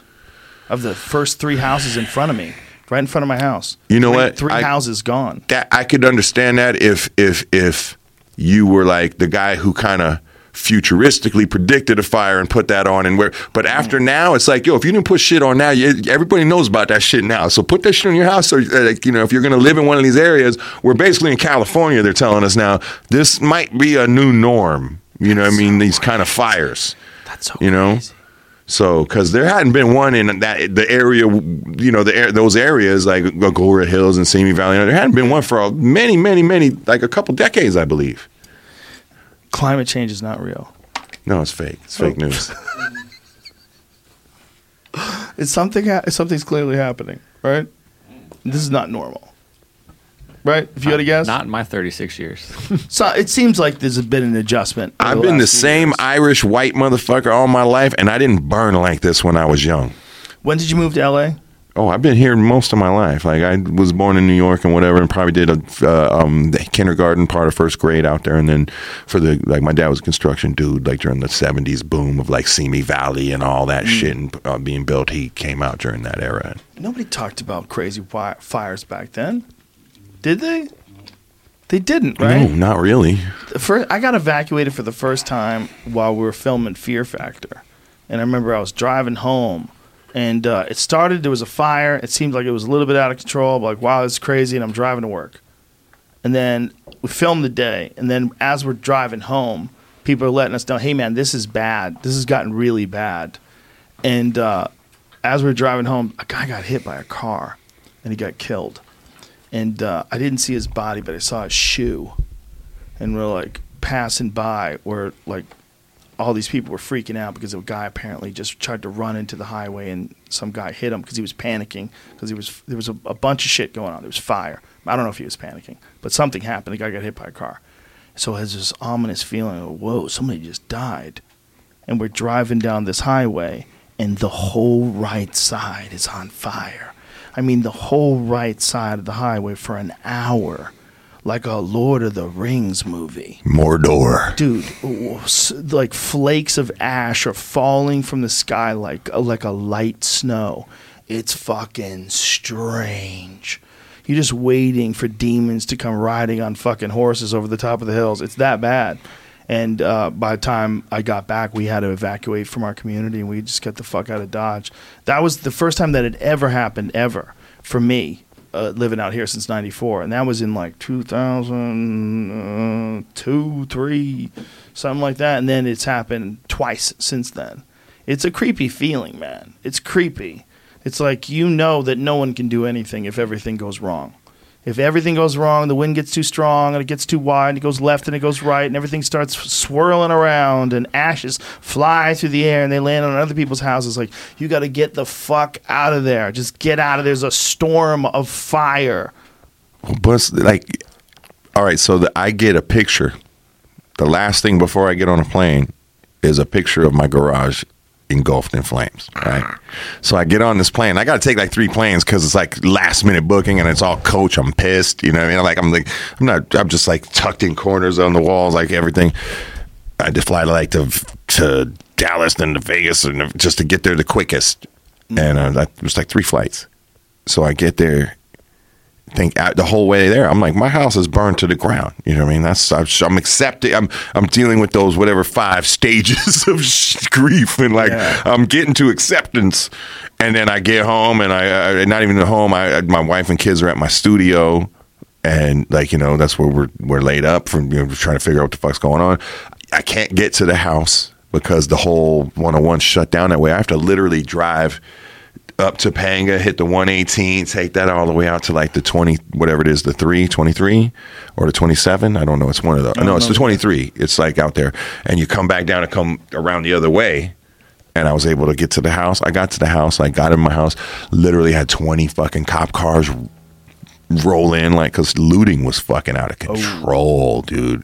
Oh, in the sure. like agoura and calabasas areas. Oak Park, too. it was oak park. Yeah well that's that's i don't i think of that as O- agoura and, and uh, same thing. Yeah. um but yeah the whole over there was fucking like off the chain with fucking looting. So like i had motherfuckers pull up on me. I literally knew like i, sh- I brought my lease and my or not my, my my mortgage and my electric bill and i brought my you know i had all my shit. So like this is my house and i and they were cool but it was like to, I, I pulled up and like saw most of the house standing and like broke down because I'm a I'm a big art collector and all. So I was like, I had already like just assumed it was all gone, Right. You know, and you know, it was crazy. It was a crazy experience to like pull up and like see like two thirds of it there, and you're like, oh wow, like maybe there's salvage or like in the salvage shit. Like it was like a crazy experience, man. I, I, I'm I'm grateful that my my family is safe and all that, and all the rest of it is replaceable stuff. But I got extremely lucky. Yeah, no, the the most. I mean, it's like such a cliche thing to say that your health and your happiness and your family is the most important thing. You know that. Everybody knows that. We even a fucking psychopath knows that.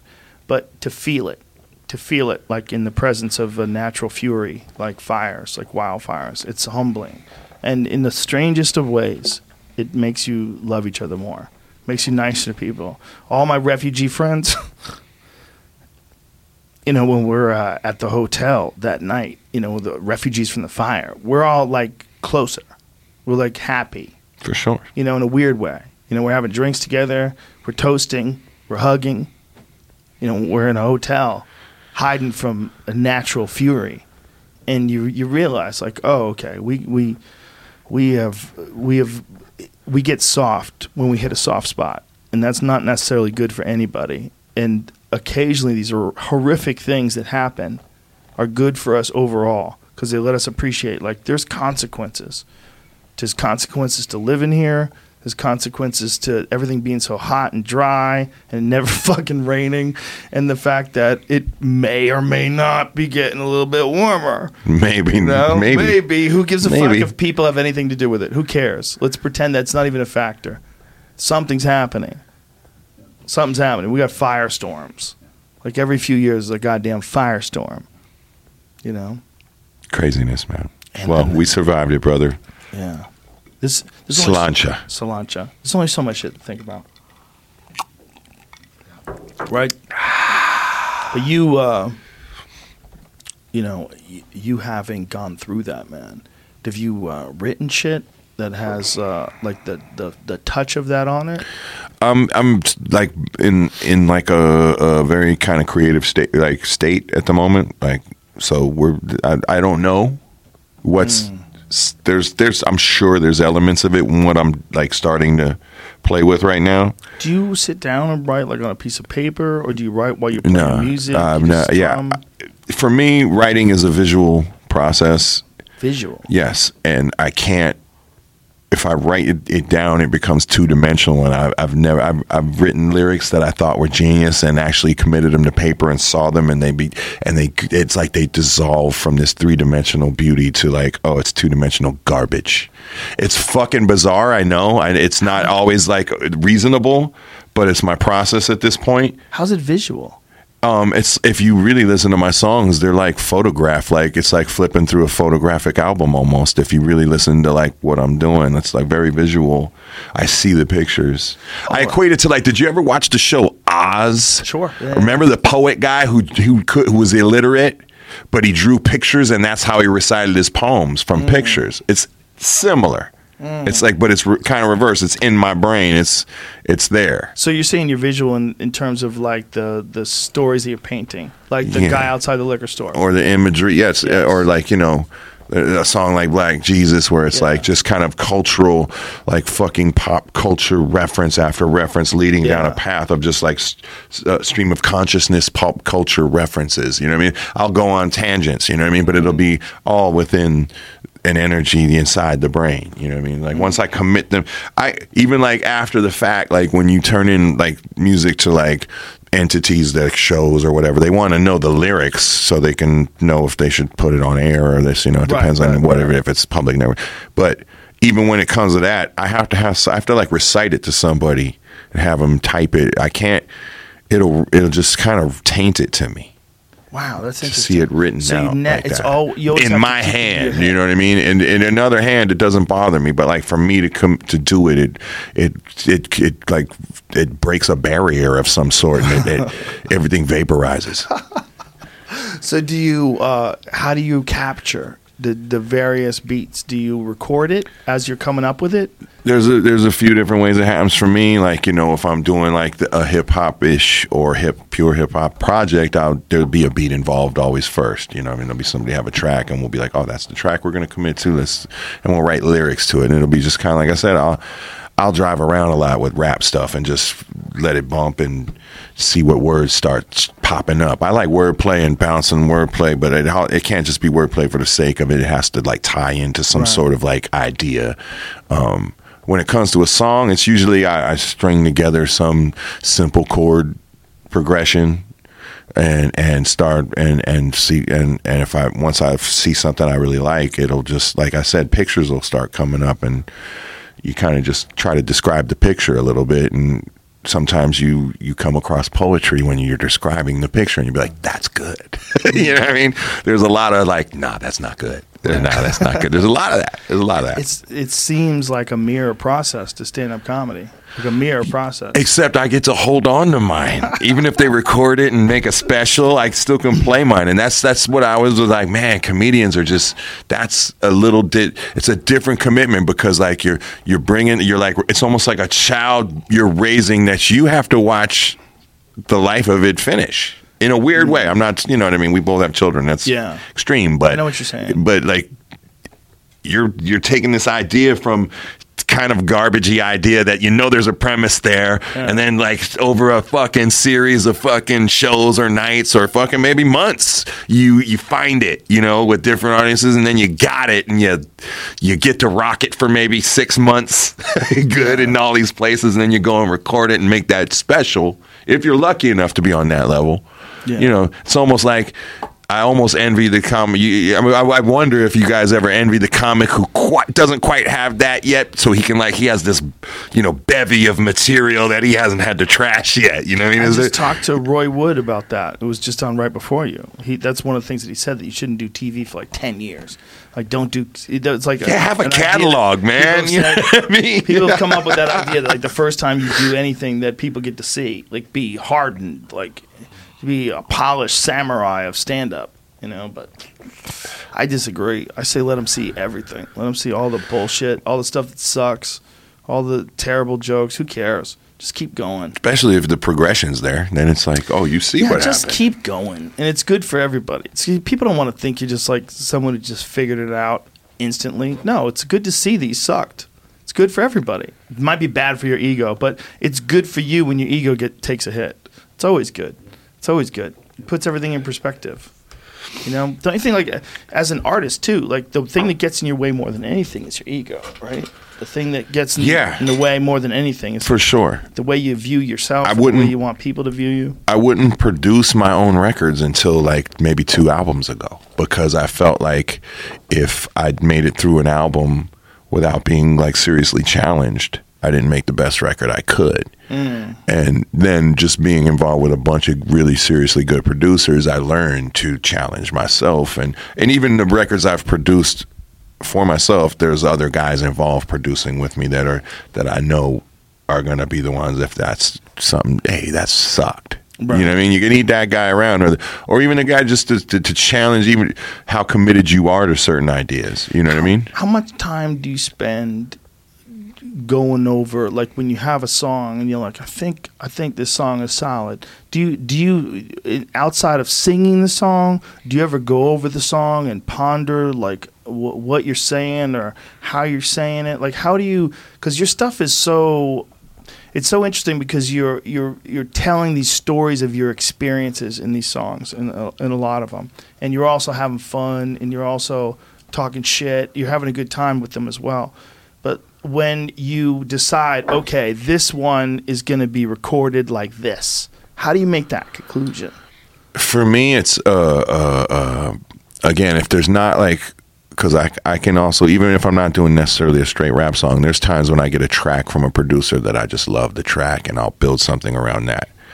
Other than that, it'll again start with a guitar and I'll either um, create a, a very uh, rudimentary drum beat and lay down the guitar and maybe a vocal and I have a very unique voice. You know, it's not like it's, it's so there between the guitar and the voice, tones start appearing that like resemble other instruments to me. Like it, almost starts telling you what to do. Oh, that sound that sounds. I could hear a Rhodes in there, or I, you know, the bass line should do that. You know, you can hear that, and the guys I surround myself with are beasts that hear the same. You know, they know. Oh yeah, this I hear that. Let's do. You know, it's mm. you can start a song will tell you what to do with it. You know, if you really listen to it. I believe that. Because I I kind of uh, you know one of the things Santana told me you know that I always held on to is like you know cause, and I've experienced this once or twice where I've written very similar songs to friends of mine or people I know that was like whoa. Like maybe not sounding but like the idea oh wow I wrote something that was exactly and he said like you know we're all just antenna that are like catching energies and shit and like bringing them in and we're you know bring take making something out of that energies and sometimes people catch that same energy and similar things happen you know? And uh, so I always look at, at that I, I, I look at my ideas like this but also because I don't write them down I equate it to like my children like this. Like my ideas are like little animals that are wild and I, I see them and I think they're amazing and I want to and I, so I, I I'll play a song till I know it. So well it has to stick around. It like I it, I train it to stay. And if it stays the next morning that's uh, this kind of answers your question. The next day. If I write if I'm on to something and I write a song I'll sing it 200 times if I get it close to done and then I'll go to bed. And then if it's there in the morning in the in the same form, I'll record it. If it's gone, I didn't. I, it wasn't mine, and that's happened a lot. dude that's Yeah. a brave move Yeah. I have the opposite coward's approach. Yeah, yeah. If I get an idea, I'll run away from everybody with my, my fingers in my ears and write it down. Now, hear what I said. I'll sing it 200 times. You know what I mean? Oh, so no, if I've it. done it get 200 it. times and I don't wake up and know it, it's hmm. fucking trash. I write everything It's down, not man. supposed to happen. I have the total opposite approach in terms of writing comedy. I write How many specials down. have you made in your life? I never counted. Rough um, guess. It's like eight or nine. All right. That's how many albums I've done in almost 30 years. Yeah. You know what I mean? So it's like I'm not turning them out like that. I th- you know, and I don't again because of that. There's not like this crazy archive of garbage that's going to be released when I'm dead. Mm-hmm. It's not going to Yeah, happen. It's yeah. not going to happen. It's not going to happen because I even songs that I start to record, if I get halfway through with it and I'm like not even satisfied with it, it gets erased. Yeah. you know what I mean. There, there's a few things out there that that I, that I probably wouldn't have released, but they're not. They're like from House of Pain days, Yeah. and they're not bad. I'm just like they weren't for. They didn't have a, a purpose. I think it's good for people to see bad shit from great artists. I do. I think it's good. It's good. It's good for everybody. I have no problem. I mean, I'm the guy that fuck. I'll fuck up live and talk about it for five minutes at a show. and be like, "Yo, at least you know it's not on fucking tape, right?" Yeah. I'll be like, "That's real shit," you know. and I'll, I'll, you know, I'm with that. I'm just like, it's my process. It's like just the way I do. Like, you know, again, also I think it has to do with I had some really hardcore producers like DJ Muggs and my man Dante Ross. These were dudes that would be like, "That fucking was garbage. Do it again." it's, for so long that that's I'm a the first time now is gonna be decent. You know what I mean? So it's like I got to push myself for it to be better than decent. You know? You know what I Yeah. mean? No, So, I get it. Otherwise, I just clip it. Yeah. Well, that's the only way you could be as productive as you are. Like you have a you have a re- well-oiled approach. You know. But I don't put out a lot of music. I, Yeah, you but know. but when I know for a fact that when you put something out, you're happy about it. oh yeah, I'm Yeah. I'm I'm I'm, Yeah. I'm content. That's when you put it out. Content with it. That's a, a you're in a great position, man. That you can kind of sort of decide what to do and when to do it. Writing three of the biggest songs of the '90s with what it's like jump around and put your lights on. Well, that was 2000, I think. So, but that little period. I know, and I, I wrote those songs, "Jump Around with Muggs," "What It's Like," and "Put Your Lights On" totally on my own. That that provided me with something that I cherish, like some people cherish private jet rides, which is I can do whatever the fuck I want and still live pretty decent. Not super rich guy or anything, but like better than average. No, you got a good life, approach. take care of my family. But creatively, I could do whatever the fuck I Yeah. want. No, and it's a a beautiful approach. thing, man. That's I, the older I get. Like I'm on my whole new shit. My slogan is "fuck it." I'm 50, man. That's my new shit, dog. I'm on like I don't. You, you ain't gonna rattle me, man. I'm 50. I don't even care. How's that? If you're Good. There, you it. go. I'm just trying to have fun, live my life, go home, hug my kids, Yes. and fucking know that nobody fucked with them at school and they had a great day, and then my universe is complete. Yes. Yeah. Fucking, I'm 50. Fuck it, I'm 50. Yeah. Beautiful. We need more people to think like that, man. We're wasting I- time doing. I had a heart valve replacement at 28, dude. I didn't think I was gonna make 35. You know what I mean? Yeah. So 50s. Put that microphone on the chest. Oh, we, we haven't done that in a while. about. So here, put this anybody who don't know, this to is this is a heartbeat. I'm. It's not a watch. It's my heartbeat.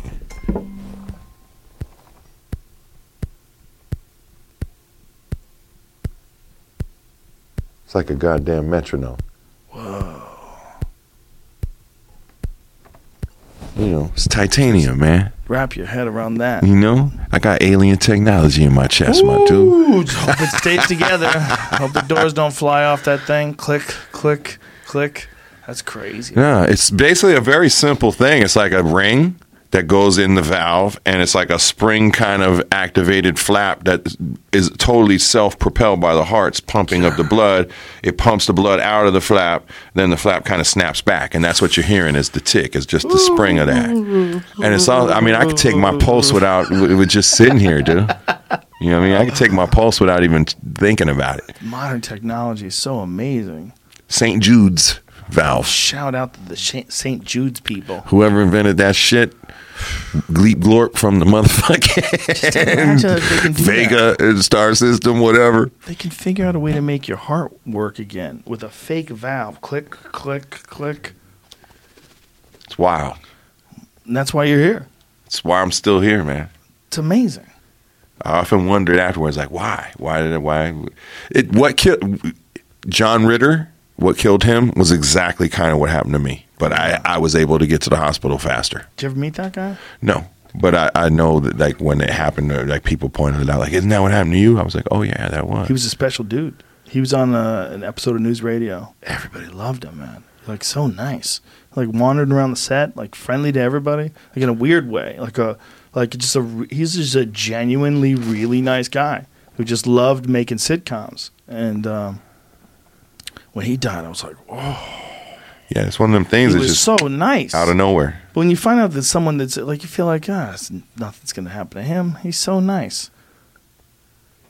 And then one day, the clutch, the clutch of death. I was told I, I, by the people at the hospital when I went back to visit once that um, a while after they had brought me in because it took them a minute to figure out what was wrong with me. The only reason they figured out what was wrong with me is because my actual doctor who's, a, who's this guy in Beverly Hills. I'm not going to say his name because I don't know if he wants that, but uh, he uh, it was a member on the board of Cedar Sinai. So when they brought me in the hospital, all his records are computer accessible to them. So they found out about my history of like being born with this heart defect, and because up until then they heard rock dude, he's a musician. They were like, all right, how many, how much Cocaine. cocaine did you do? And all my friends were trying to tell me he doesn't do cocaine. He's, you know, he's not. And they're like, oh no, if we give him the wrong drugs, we could kill him. Like, and, and then all of a sudden, like the records came through, and that's what saved my ass that along with the like uh the head of surgery there like the guy who like did a double eight like nine hour surgery came off of one told the guys they couldn't do my surgery because it was too complex. This guy dr william trento he's an amazing person. He will not mind me shouting him out. He like goes to south america and does all these free operations on kids hearts. He's a fucking saint. This guy is this, i'll tell you off fucking show some other shit he did that'll blow your fucking mind. Like wow that's who does that? But he's he saved my life and you know I've just been I, like I said I didn't expect to be here. 50 fuck it. I'm 50 man. I got two little girls. I've got I'm, it's like a whole I, my whole thing right now is I want to take my girls like in the next like week or two over to see them just to be like yo dude th- these people wouldn't even exist Right. if it wasn't for you dude. Like I think that blow his mind a little bit. Fuck yeah. Well, yeah. Shout out to all the people who fix hearts. all those people. Fix about that? anything fix all Yeah. things you know Fix all things. if you fix shit Yeah. fucking salute Right. That's a positive thing. Yeah. You fix I stuff. don't care if it's a sink or a heart. Or if you fix car. it, good, yeah, or all anything in between, dude. Yeah. Yeah. Isn't that weird? Fixing shit is good. Fixing hearts, though, that's like particularly good. Like when that guy sees you on TV and shit, he's probably like, fix that It's guy. been a minute, but yeah, he probably. Fix that guy. Fixed it up. Fixed it up nice. Fixed, it up nice. He enjoys music. Thank you. They enjoy my work. Fuck it, I'm going to tell the story. I'm going to tell it. Here's the story. Okay. I, a few years after my heart surgery, like when I had my heart surgery, I didn't have I didn't have medical insurance. I was young and dumb, didn't you know? I mean, just didn't have it, and uh, so it was it fucking caused a real fucking. It was like a half a million dollar fucking hit. You know what I mean? But I, you know, I didn't declare bankruptcy. I paid it all, and I think this dude heard about that. And they are. I think guys like this must somehow invest in you when they know they saved your fucking life. There's some. There's a connection after that. Like, ah, that's one of my. guys. That's one of my guys right there. So. A few years later, my mom, when I was young, had, uh, I believe, Hodgkin's disease is what it was, and she had radiation treatment. And she beat it and all that. But 20 years later, that shit wears on your heart valves and shit. She had to have a triple bypass. Like it was kind of like, oh shit. Like I was out on tour, I had to come home, put her. I was like, I want that guy to do the surgery just because I had he'd already done mine. Yeah.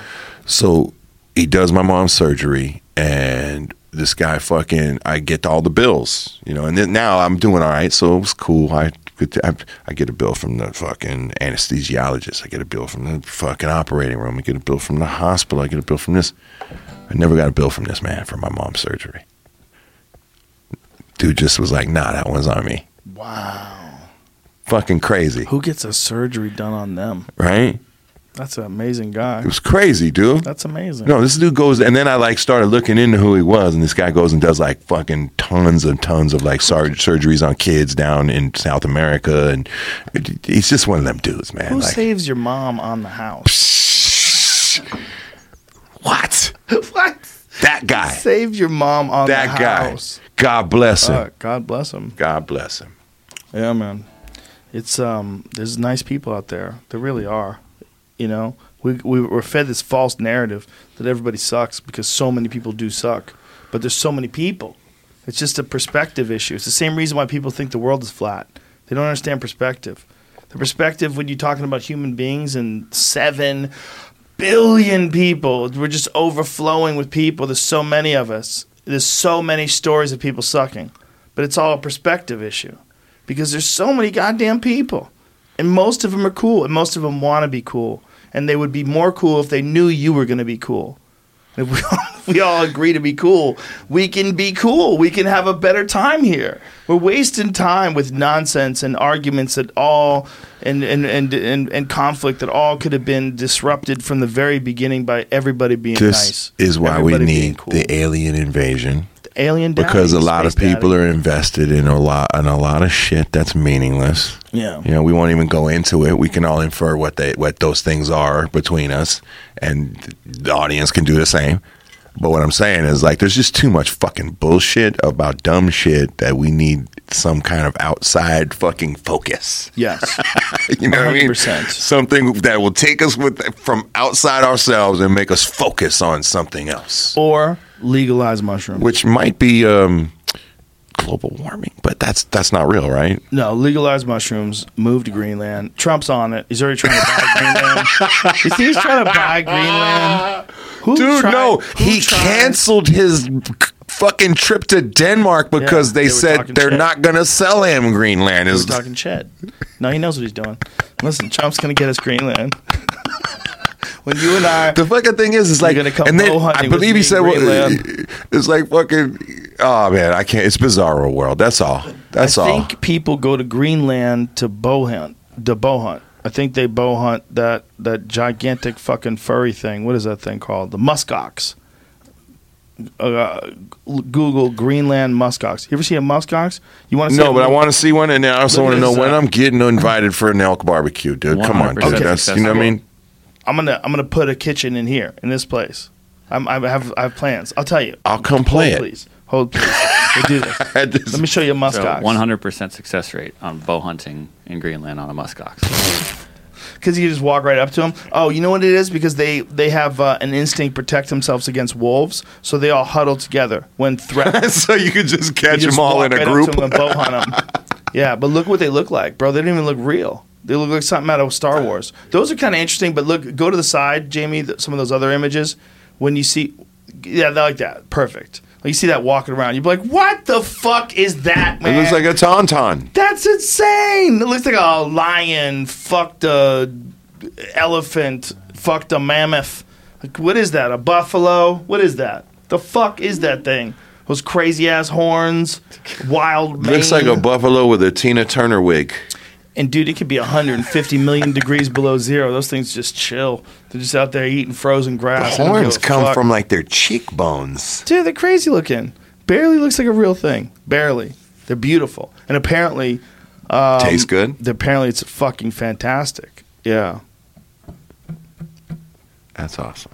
My friend Brendan Burns shot one in, um, I think he said he got his either in Antarctica. You, you can go to like really, really cold climates and get, I think it's like, is it north, northern Canada? There's somewhere in northern Canada where you hunt them where it's crazy. Like you just get on, uh, you, you either get pulled by by snowmobiles or you get pulled by dogs and you go like way way way the fuck out where if you break down if your snowmobile breaks down or if your dogs all die you are fucked i mean you are so so so so so fucked because there's nothing, man. There's nothing. There's the occasional polar bear and these fucking muskox, and they're up there, and they're they don't even look like real things. And you're stumbling across like imagine going through a whiteout snowstorm to stumble across across this two thousand pound enormous, gigantic, hairy, prehistoric beast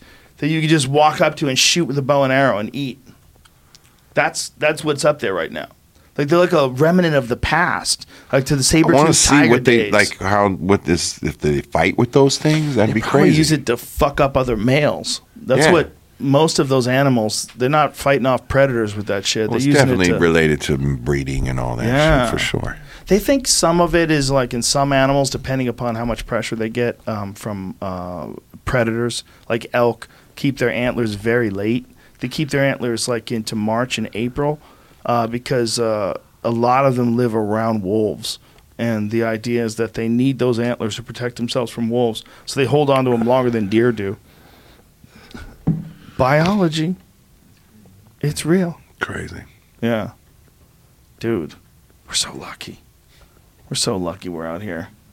Out the food chain. Oh my God. Not only out the food chain, you and I can go right down the street and get a fat steak dinner, friend. You just Is that on the agenda? I, I cannot this evening, but I would like to do it soon. You know our spot. Yeah. I'm I'm sparking this, man. Oh, you're crazy. No, we're dead. You're living on the edge. Do you got the lighter? Oh, I won't do it. You don't use a lighter? Are you Yeah, one I'm those- saying. Oh, it's right here. Oh, okay. Their I thought horns- maybe you were one of those. I only use a mask. And it will play into uh, Yeah. the next tune we're gonna do Yeah, in their a minute. horns. Uh, come off they- the top. Yeah, they come off the top. Sorry, I wasn't even thinking that. wig. oh, it's Well, like that- a helmety kind of thing. I see. Mhm. I think they fuck things up with that that bony part in the front above their eyebrows. They keep those for life too. It's not like a deer. You know, like a deer loses their antlers every year. These these motherfuckers. Looks like a fucked up hairdo. It does. it does. They're so beautiful though. They're so beautiful. Like that one right there, Jamie. Click above. Like they mom did their hair for church right No, there. to- Like above, above, above, right there, right there, right there, right there. Click on that. Make that larger. That's a beautiful creature. I mean, it's so amazing that nature can make fish. It can make. An It's a type of buffalo, and it can yes? make that. like buffalo or I don't know, man. What is it? bison related. Ox. It's an ox. Well, Musk ox. Aren't they all related? Bison and all that. I wish I knew. Go to kids, kids facts. Kids facts. Hmm. What does it say? It's cattle. Often compared to cattle. It's like a Make- cow with a big coat. Yeah. Oh, it's a northern cow. It's an Highland cow. herbivore. Yeah, there you go.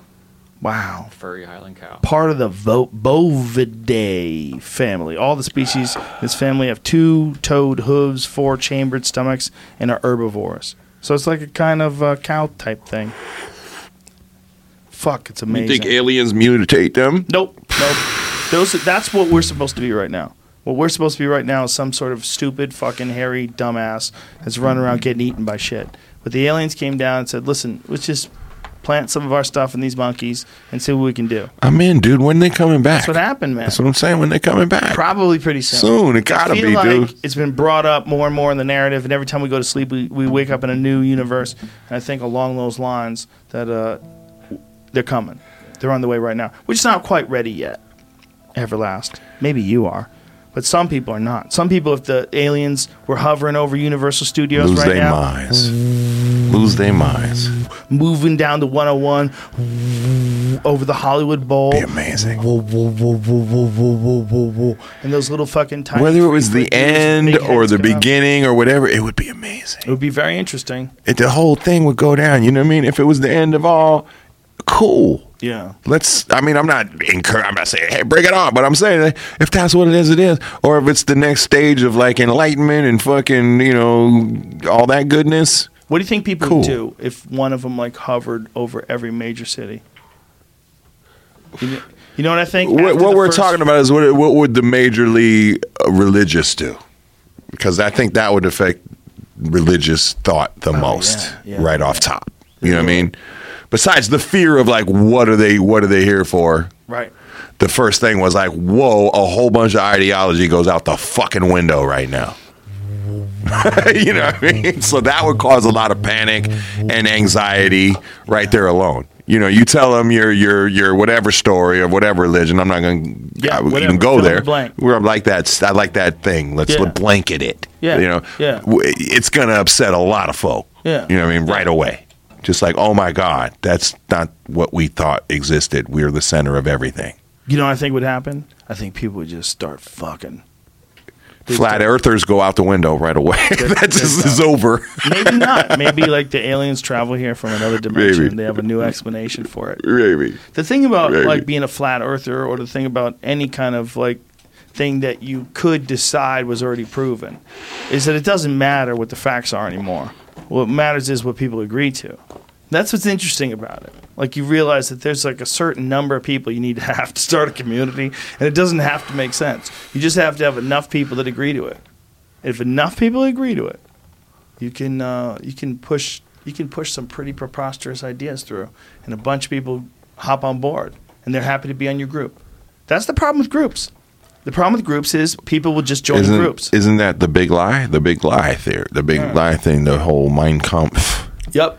Big lie theory. I believe that's the original, oh, like where I'm quoting that from. But I mean, even what you think, if you think about a country, right? You think about a country, and you think about America, which we both love and live in. yes, sir. It's what is it? You know, it's an idea, right? It's an idea. It's an idea that everybody who's in this thing is cool to each other. Everybody's in this thing is part of a team. Yeah. That's really what it is. Bring We're us your bo- broken mass Yeah. and all that stuff All from that the stuff. from the from the uh, Statue of Liberty. Some more I've been think I, I I- think about this thing. Four huddled masses. Is that the, am I getting it? It's It's in been the- a while. I'm I know Fuck it. I'm 50. You know what I mean? Right, but I know what you're saying. it's um like whatever we are. Like we we are what we agree we are. We are what we agree we are. Like we don't most of what we're uh, in conflict about is fucking stupid. And as a country, like we're supposed to be uh, we're supposed to agree that we're all in this together. So if we're all in this together, it should be good for everybody. We could do that. We could do that better than we think we can. Way better. Way better. But Absolutely. the problem is the conflict. Some of it's unnecessary, man. It's just like, whoa. That's a good sound effect for that moment. Perfect. It's you know some of it is just unnecessary. In these these moments, man, these moments when we have fun, moments when we get together, moments when we hug, moments when we have a drink together, mm. moments when we listen to some music, moments when we're all leaving a concert together or a movie together. That we realize like we're all in this together. We're all right.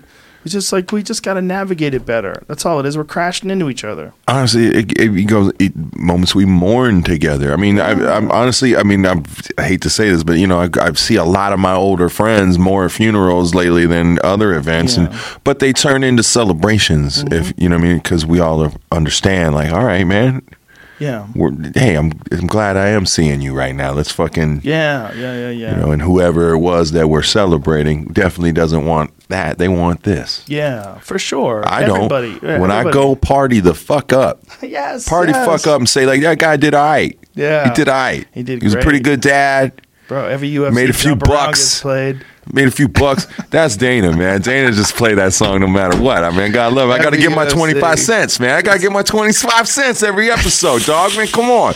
You begrudging me my twenty five cents? I love it. I love it. I was walking out of the octagon. I forget who uh, who I was interviewing. My favorite is this. Every once in a while, like there's a few people who choose that song, like uh, uh, Cynthia Cav- Cavillo. well, let's get, how, shout out to the first Marcus Davis. Yeah, Marcus Davis. He he Marcus did the Davis, he did the uh, uh, the Bangor, first thing, Maine. and then he Yeah. he went into the jump around. But some people, every once in a while, I don't know, maybe if they picked a bad song or something, like out of nowhere, out of nowhere, one time, like Lyoto Machida came out to jump around, and I'm like, I texted Dana, I was like, who the fuck picked that? He's like, I did. And he didn't even he didn't go any further, and I was like, "Oh, he must have picked the song Dana hated or something." Yeah. well, some of these cats they'll choose music, and Dana was like, "Nah." And I think the go-to jam, if you fucking pick something he doesn't like, Jump is jump around. Because I'll be like, that was random, man. I was like, how did how did that happen? It's funny. It's funny when there's a song that plays all the time It connects you to one of your friends. It's like as I'm walking out of the octagon, it's like. It's like, Dude, like, oh, there wow. was a oh, period of up, pack it in. about Oh, six man. years where anywhere Dana was, it could be I could be he could be on the other side of the world. I'm sleeping so I'd get a phone call and it'd just be a phone in the air at a club. And Around would be playing. I'd be like, hilarious. dude, come on. Well, you guys nailed that song so hard. There's like moments in space time that get nailed. Just like you, you, you, you just hit something that resonates with people. I I I uh, uh, I uh, I I steal uh, Danny's quote, Danny Boy's quote of uh, "It's the Louie Louie of the '90s." It's it's Louie Louie. It's just there. It's part of the like. It's it's almost not mine anymore. It's like belongs to the universe. It's weird. Every ball game I go to, any event I go to, it gets played. And it's not even like a big deal about it's like some places it's a big deal like you get these football games college shit like Right. Wisconsin's and stuff where it's like tr- part of a tradition but I'm saying any event a Angels game a Dodgers game a Yankees game a Laker game a football game it's it pops up somewhere along the line Dude, you're right up there with Queen. it's crazy it's Right? wild. I mean, as, as you're talking about like individual songs But- and but for, like- their imprint on something, it's it's bananas. events. It's it's it's something to like. I can't. You can't almost invest your thought in it because it can get like, whoa! It's it's it's really kind of a part of of, Pop culture of pop culture. It's ingrained on a on, on, on an Ameri- It's an American phenomenon and worldwide. I mean, like worldwide. I mean, Yeah. where did you can you go where they probably Don't never heard jump around? It's not- weird. I mean, it's to think about it on that level is crazy. Maybe like one of them places where Trump's trying to buy. Maybe up in Greenland. I don't know No, the they, I, no, they, uh, they, they heard it. They heard it. Queen had "We Are the Champions" and and and uh, it also had "We Will Rock You." Those are two of the greatest sports anthems of all time. Queen nailed two of them. Like what other fucking band has two of them? "We Will Rock You" and "We Are the Champions." It's actually the same song too, Is it the same song? isn't it?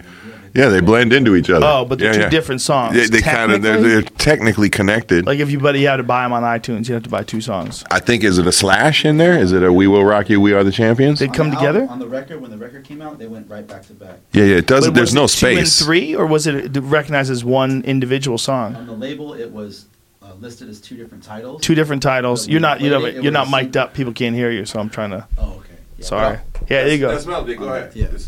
Here we go. Sorry. DJ man. So yeah, so that was actually one of the first albums I got when I was a kid. But on the actual label, which has like the titles of the songs, they were listed as two different titles. But on the actual vinyl, the surface of the record, it was one groove. So the songs just went right into each other. So, So if you were in a diner and you put like those quarters in that thing and you played that, would it Right. give you one song or would it give you? no, both? it, it usually gives you both. Question. It gives you both. Good question. Remember, man, diner music. Yeah. I was listening to um, I feel like my memory. Get that microphone on My- I feel like my memory. I'll share with you. We share with you. I feel like my memory. I see like a "We Will Rock You" slash "We Are the Champions" thing like going on, when, like in that kind of sense. Like I feel like you would have got both songs because they I don't, don't remember. stop. There is no stop. There's not even a clean place to edit it. Really, Right. if I'm right. It's crazy that it's two songs. Do you remember those wheels of the diners in the East Coast that would roll? Yeah, yeah, yeah. It's kind of We're a, the champions. a we will rock slash, you. Yeah. Oh, so it's two songs. it's, two different songs, It's but it's two songs, but it's one. so I was just driving a Oh, U. but on the 45, it only has "We Will Rock You" on one side. That's interesting. Interesting. I was driving a U-Haul truck last weekend. I'm in the process of moving, so all you had, all we had was AM FM radio. So I was listening to K Earth 101, and "We Will Rock You" came on, and right away came "We Are the Champions." Yeah, like the back to back. It moved. played it as one song. They play it as one song. Well, they go together, you know, perfectly. 100%. I mean, it seems like it's almost, but it is clearly two different jams. Yeah. Right? It's great. They- that S- guy it's was similar A, themes. he was a goddamn wizard. We will he rock really you. We are the wizard. champions. That band, they were they were really sorcerers. Yeah. He was amazing. Freddie. Mercury was wild. He was man. amazing. Dude was crazy. He was so it. unusual. The vocal, like, he would the, strut I mean, on stage. I mean, it- it's just the masterpiece of Bohemian Rhapsody alone is just crazy. I know, right? Like when you think of like rock albums and you think of songs and you think of that one, you're like, what is Like I, that? I write these little three chord songs with a nice story over it and shit. And this mo- this dude was doing like fucking sixteen part harmonies of Bismillah, no, we will not let you go. Like wrote like a rock opera like within four five minutes. It was it's, it's fucking great. bananas how genius that shit is. and it's great to listen to. Like it's super entertaining. It's it's captivating. He was a Yes, sir. Goddamn hero. Yeah, for sure. For sure, right? Freddie. 100%. Yeah. This this I haven't seen the movie. I haven't, haven't seen, I, either. I haven't seen the movie though. after they stopped having fucking Borat do it. I'm like, I'm out. Where see, because I like I like the show that guy's on that Mr. Robot. I'm sure I'd like him too, but it doesn't matter. No, once, that- that- once you tease me with Ali G, and then you pull him away. I don't know. I, I mean, that's not why I didn't see it. I just haven't had the chance. But I heard that Borat wanted to do a lot of like uh, crazy uh, uh, drugs, he and he wanted, sex. yeah, he probably wanted to do all the. He wanted to have dongs flapping around. You know, what I mean, he wanted all that. Yeah. He wanted to go the other. He wanted to go the dark side of Freddie. He wanted to be Buck Wild. I'm sure the guy who did it did a great job. The problem is whenever someone gets attached to the idea of someone else doing it, and then the new guy comes in, he's forever tainted. But if you haven't, and you ever go on TV little show binges, that guy's show, Mr. Robot, He's really good. it's pretty fucking good. It, it- I've It's heard pretty really fucking funny. good. I've heard it's really funny. I, I, it's fucking like bizarre, like futuristic hacker weirdness. It's fucking, it's pretty dope. Dude, this is the best time ever if you want to just sit and watch TV. Like, is there a better time that's ever existed? No, dude, smoke weed. It's legal. You can just sit if Watch you have a- 42 episodes of a show. I don't encourage too much of this behavior, but occasionally I think it's important and, and probably even therapeutical.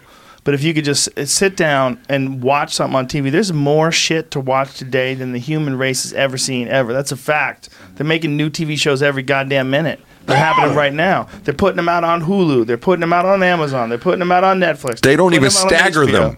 No, They drop an them all in entire season. Boom! Like Deal it's it, out. bitch. Watch it. Deal with it.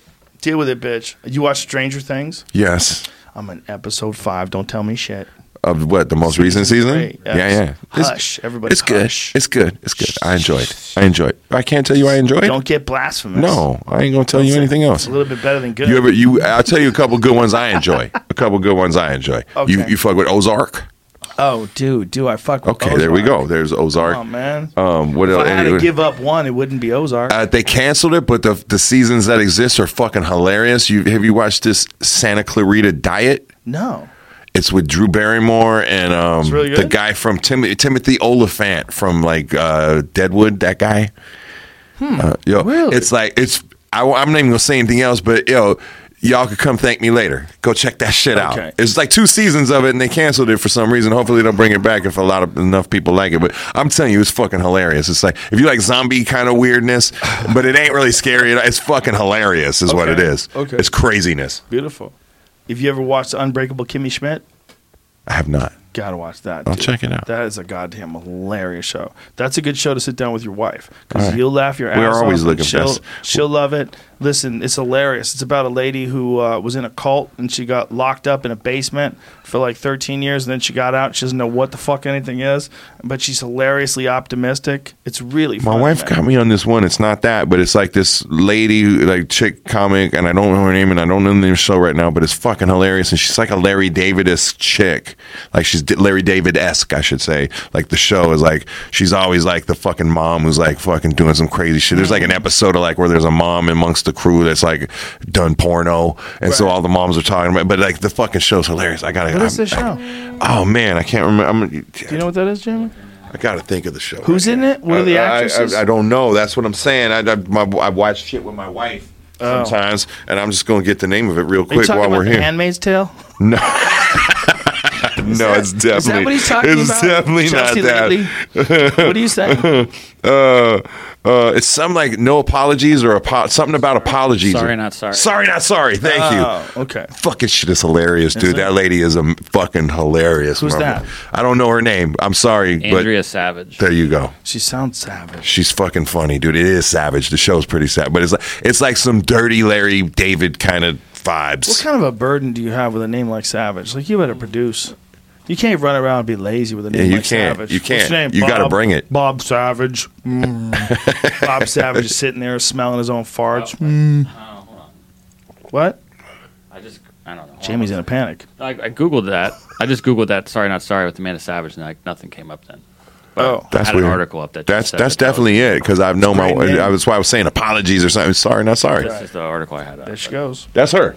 Oh, sorry, she's not fucking sorry. Amanda hilarious. man. Savage on her unapologetic new comedy. Good for her. I'm sorry. I'm sorry. The show's called I'm Sorry. The I'm article Sorry. is titled Sorry, not sorry. Yeah. Okay. there you Oh, go. the show's I knew it was called an I'm Sorry? apology or something like that. God, we're stupid. It's fucking hilarious. We do the We're done. least research of any I'm show just too ever quick. that has this kind of reach. Well, you guys are winging it kind of on a lot of ways, dude. Like I mean, it's kind of Always. beautiful. It's the beauty of the show, though, a little bit. this thing is 100% winged. You want some of this? Um, I'm sitting on a little bit, but yeah. Don't be scared, homie.com. Don't be scared, homie.com. Shout out to Nate Diaz, victorious. Shout out to Anthony Pettis, Yep. a gladiator. It's a good fight. It was a great fight. I totally agree with the outcome. Yes. Oh, definitely. Definitely. Nate, Nate won that fight for sure. I, I, I was I was superstar. complimented when I walked into Dana's green room and was told I smelled like I just came from Nate Diaz's camp. You see the video of him in the open workout? yes, it was amazing. I, I I love that man. Thank God for that guy. The fucks given is like at an all time low. All time low. Thank God for that guy. He's so important. Just be you. Yeah. Love that guy. That's what he's doing. I mean, he and he's fighting for the baddest motherfucker. That was at game 170, right? Yes. Yes. Yeah, fuck cutting weight. He doesn't need to cut weight. But I, I love when he's talking about fighting for the baddest motherfucker in the game belt. I going to? So that's the belt he's referring to. Okay. Because I was like, this was for a belt? It No, was only no, three no. rounds. I was like, wait a minute. I'm so confused. I was thinking about. I was so I was a little high and drunk myself. No, I was thinking about trying to get him to explain that to people, but I was like, I'm gonna just let him go. I don't. I don't even want to get in the way of this. I'm glad I know now what belt he's talking about. yeah, he's talked about it multiple times. That's a then. great fight he called out. But he though. said that. He said, defend this belt. And I was like, oh, okay, he's talking about the baddest motherfucker in the game belt. And I thought he was going to say it. But I, I probably should have asked him what belt it was. No, it's more beautiful like that. There's like this. It, no, it's perfect. It's like an Easter egg. air, Dude. The- I mean, how, what a great name. The baddest motherfucker in the game belt. we should be so happy that guy's a real thing. We should be so happy. And that fight, it would be amazing. Yeah, man, that would be incredible. Masvidal's a straight up murderer. He's a straight up murderer. So is Nate. That would be chaos. That would be chaos. Then those two guys want to do it, those are two. I mean, just wild dogs going at it. Those guys are both like to the core. They're they're they're fighters to the core. There's no quitting either one of those guys. I mean, that's a wild fight, man. Especially right now, like financially, that's an amazing fight right now. People would pay a lot of money to see that fight. Masvidal and Nate Diaz, they those are two guys that are like the most exciting and most talked about guys in the sport right now. If those guys decided to fucking smash horns, woo! It looked like they were more than willing. Yeah, I hope they make that. I That would be make that would be an amazing fight. Hope they make that happen. That'll be goddamn bananas. And maybe one of them will come out to jump around. if they pick something shitty enough. No, at their level, I think they get to pick their own music as long as they don't have like. Yeah, but we're talking about wait, wait. But Leo Lyoto Machida. Yeah. Like why I want to know the story behind that. One day I'm gonna corner Dana when we're like, you know, when this when he's not the fucking busiest dude on earth. Mm. Yeah. And and be like, what the fuck? What dude? happened there? What song did he pick that you Which were mad? that? Which Lyoto fight was that? I don't know, man. I'm sure somebody knows. But I wonder if he won because that would be interesting to see. Um, I think- his, fucked with his vibe. I'm not sure. I think he did because I keep track of shit like that. Because it's fucking, I hate it almost when somebody. Because Mm. one of my favorite guys, um, uh, oh my god, uh, uh, uh, uh, uh the beard, uh, uh, uh, super duper friends with Tate. Keith Jardine. Thank you. Says Weidman. The, mean, the, the dean of mean. Dean of Mean. Keith, Keith Jardine. He came out to my version of, of fucking uh, Folsom Prison, and I was so jacked about it. And he lost that fight, and I felt like f- it made me feel horrible. Like, oh man, my song. Oh, this is Chris Weidman when he fought Lyoto Machida.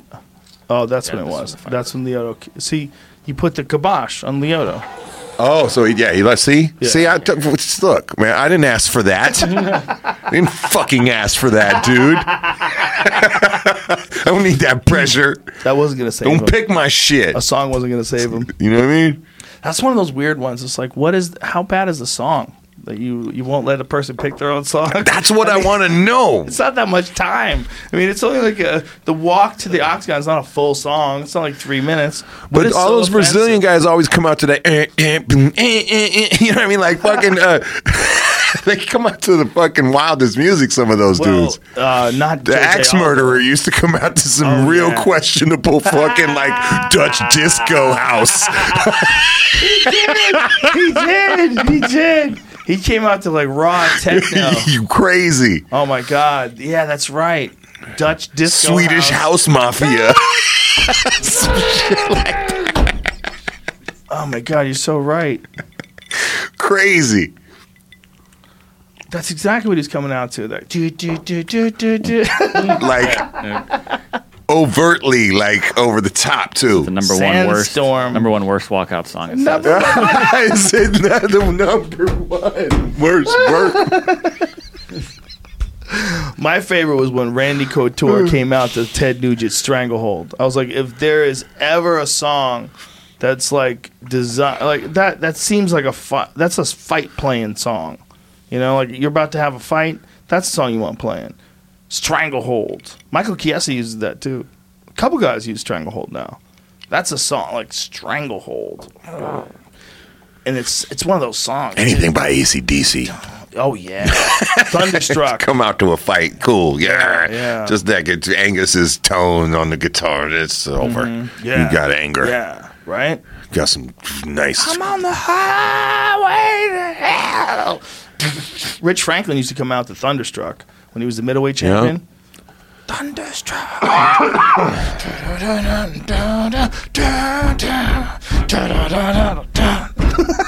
Is that the song he came out to? I know he definitely came out to an ACDC song. Now I I'm think it questioning- is. It feels like right. Questioning. Might That be was wrong. big, like right then too. Yeah. ACDC is like one of those bands where you hear like three or four chords. You're like, ACDC. Mm. Like instantly. Like for Well, sure. Angus Young again, Yeah. his guitar tone, Yeah. and just The song was called "For Those About to Rock." oh, he came out That's to what for he came out those to? about to. But didn't he come out to uh, Thunderstruck too? I think when he fought Anderson Silva, he came out to Thunderstruck. UFC 126. He did the "For Those About." Which uh, Rock. fight was that?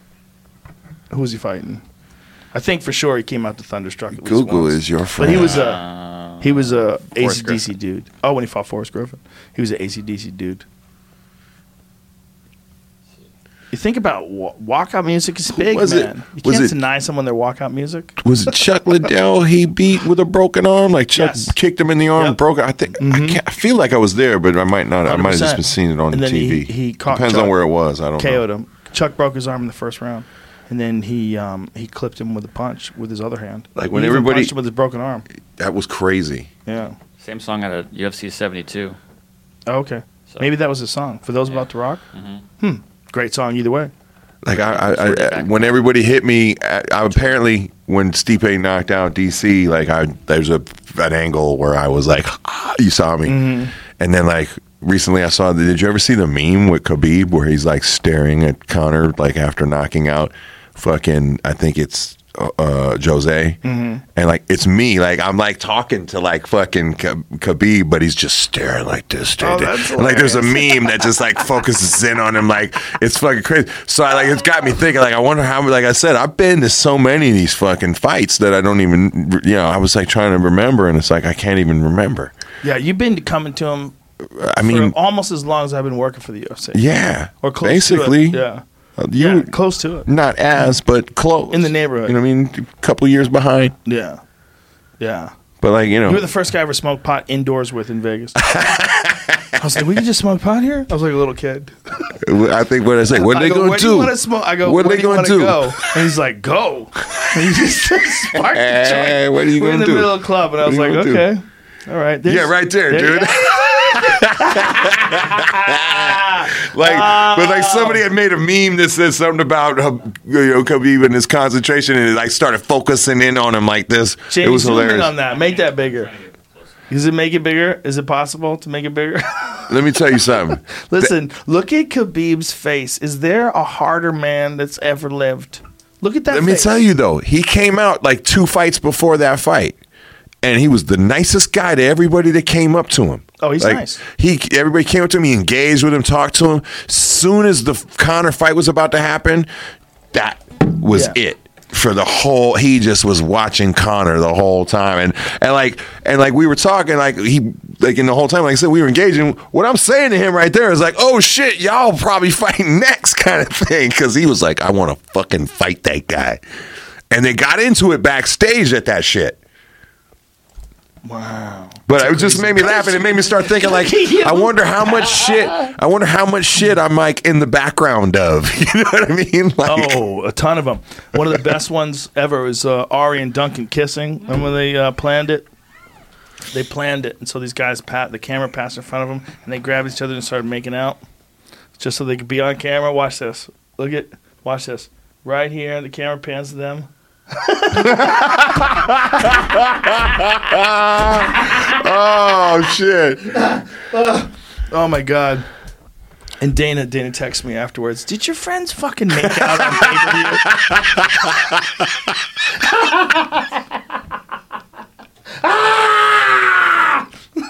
Oh man! Oh shit! What's up? What's up, Jimmy? I thought I was with them at that fight, and it, Were you? they might have been on a substance, psychedelic. Oh, they probably kind, were. maybe. Yeah, they probably were. That, that was common practice. common practice in the day. Want to bang one more out? Let's do it. Let's do it. Um, let's do do you uh, uh, uh, uh, uh, um, smoking and drinking. That seems appropriate. yes. Let me check. All right. DJ Melo-D, uh, uh, uh, and and let's one more give it a little shout out. Him and the Beat Junkies have a school in Glendale, California. It's called Beat Junkies Institute of Sound. They teach ch- kids, youngsters, and grown ups how to DJ like properly, like real DJs. Yeah. Beautiful. Beat Junkies. That's real. By the way, this is real. He's got people just listening. These are actual turntables. This isn't some bullshit. This is like. Can you back me up on this? This is real shit. This is Russell Peters approved, right? For sure. This is a real DJ.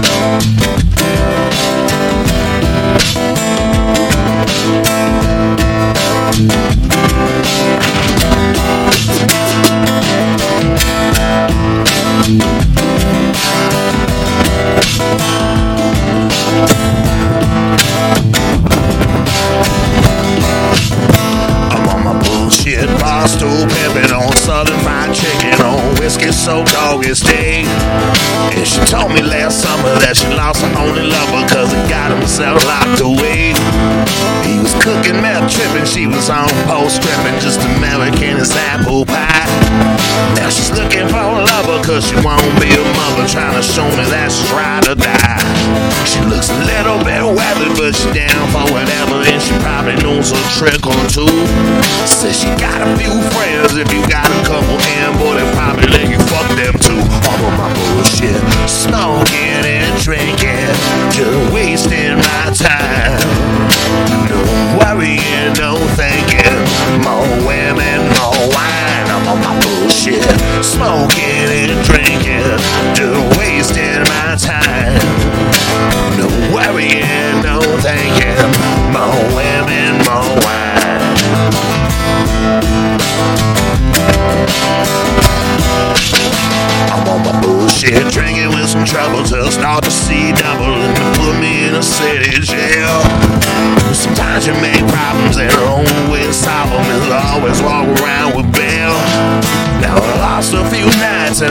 couple fights, blacked out on a whiskey bench.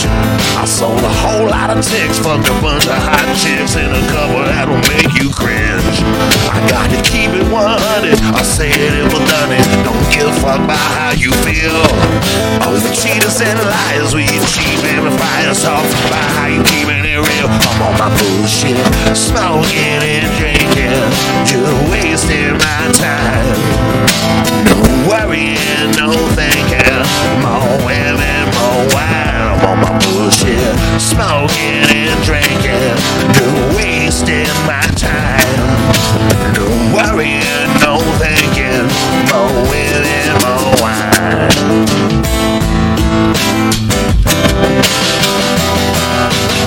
I'm on my bullshit, low temp dabbing, pistol grip grabbing. I'm a chrome plated man of steel.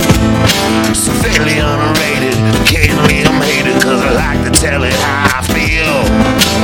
Push comes shove, got a whole lot of love for the people that been holding me down.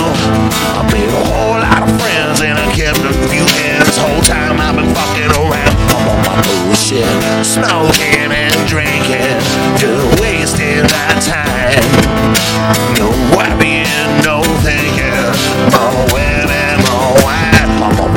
bullshit, smoking and drinking, You're wasting my time. No worrying, no thinking,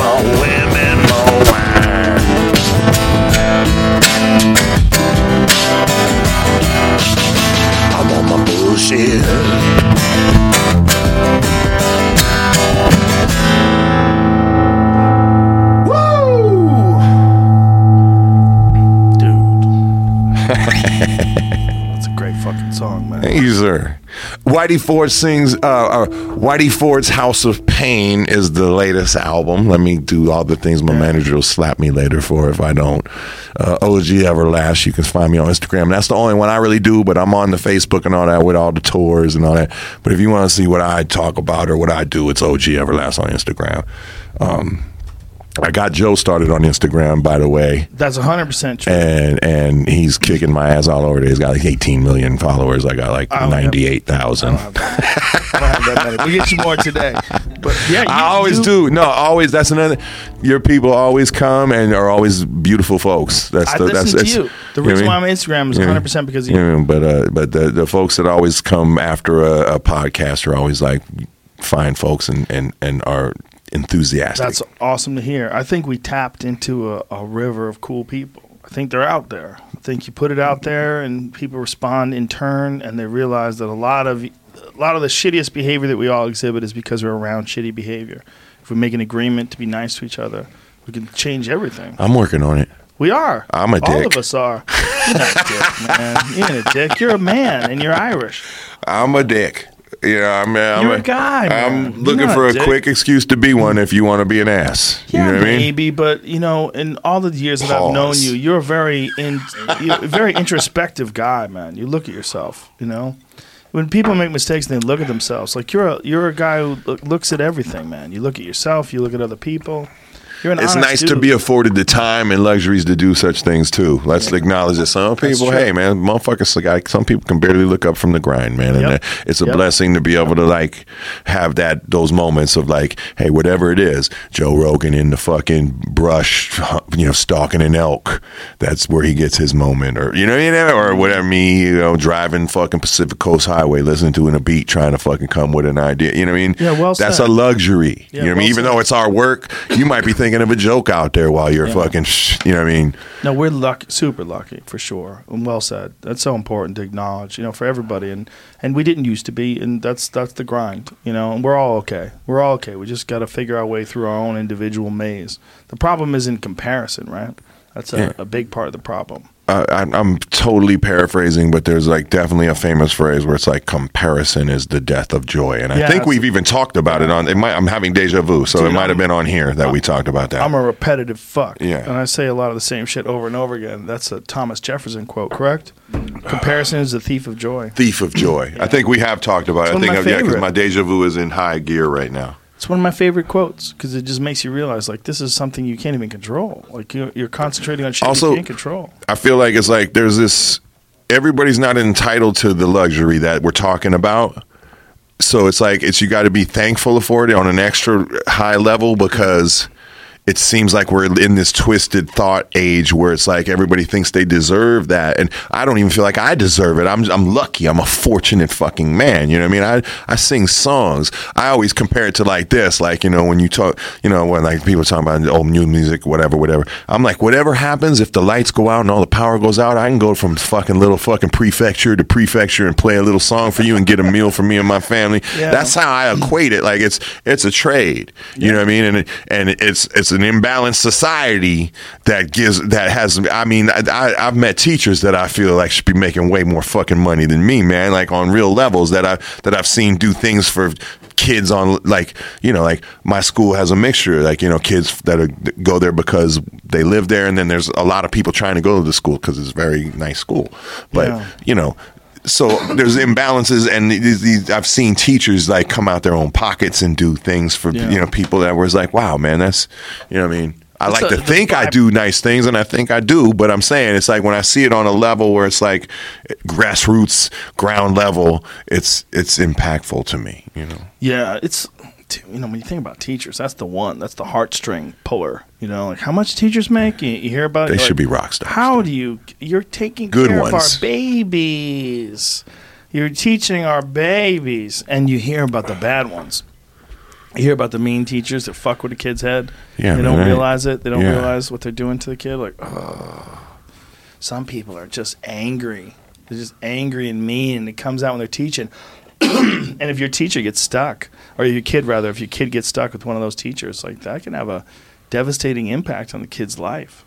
You know, it sucks. We're we're we're we're experiencing like something like that, but not on a ma- uh, like on a very minor level of Yeah. like you know like um, the way the school we just found out like today yesterday like what teachers our kids have. You know what I mean? It's like Mm-hmm. there's the whole like um, cultural parent circle of knowing who's teach which teachers you want and which ones you don't. You know what Oh. I mean? So it's like I'm not gonna go into whether we got what we wanted or not, but it's like the fucking drama behind it is Oh, it's yeah. hilarity to me. It it's like it's such a it's such a like whoa like you know. Is there abuse going on or what? You know, one teacher's a little more strict than the others. I, in my day, my parents would have said like, "That's the teacher we want." Nowadays, it's almost like the opposite. Yeah. You know what I mean? And now, in the old days, my mom would have been like, "That's the stricter teacher. Yeah, put him in that class. Put him in that class, because that's the one that's not going to take any shit, and that's the one that's going to get you know tell make sure he knows people aren't going to take shit from him and like you know what I mean. And that's I I, I understand that mentality. Nowadays, it's almost the flip. Like, oh, that teacher's like, she just is so so uh, you know abrasive, Too And I'm like- demanding. it's like, well, what does she do? Well, she raised her voice to a kid that was what, what was the kid doing? He was fucking losing his mind in class, so the fucking teacher raised their voice or something. You know, it's, I'm just giving general example here, but When I was it's in hilarious. Florida, we got paddled. We got paddled at school. I got in a fight with a kid named Preston Banks.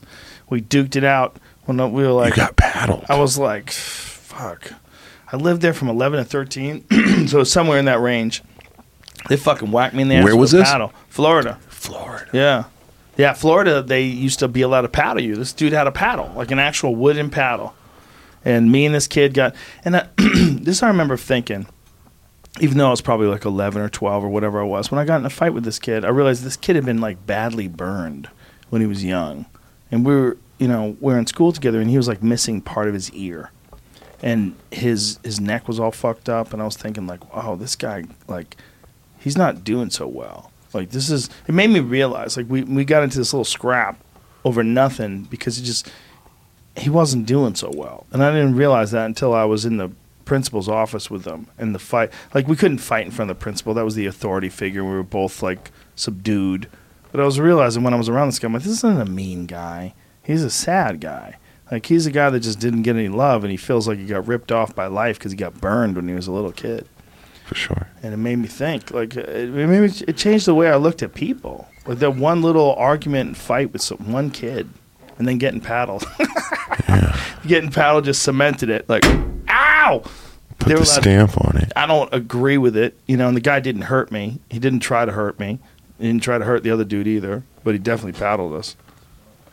It used to be, it used to be a legal thing. Put a sting on it, man. You know what I mean? That's what we grew up with. You got, I got, I got spanked. Or But is that good? I think I think there's appropriate time and place. I really do. For I- girls? you know, I don't know about that. That's different because I have two girls and I've never I've never spanked my kids.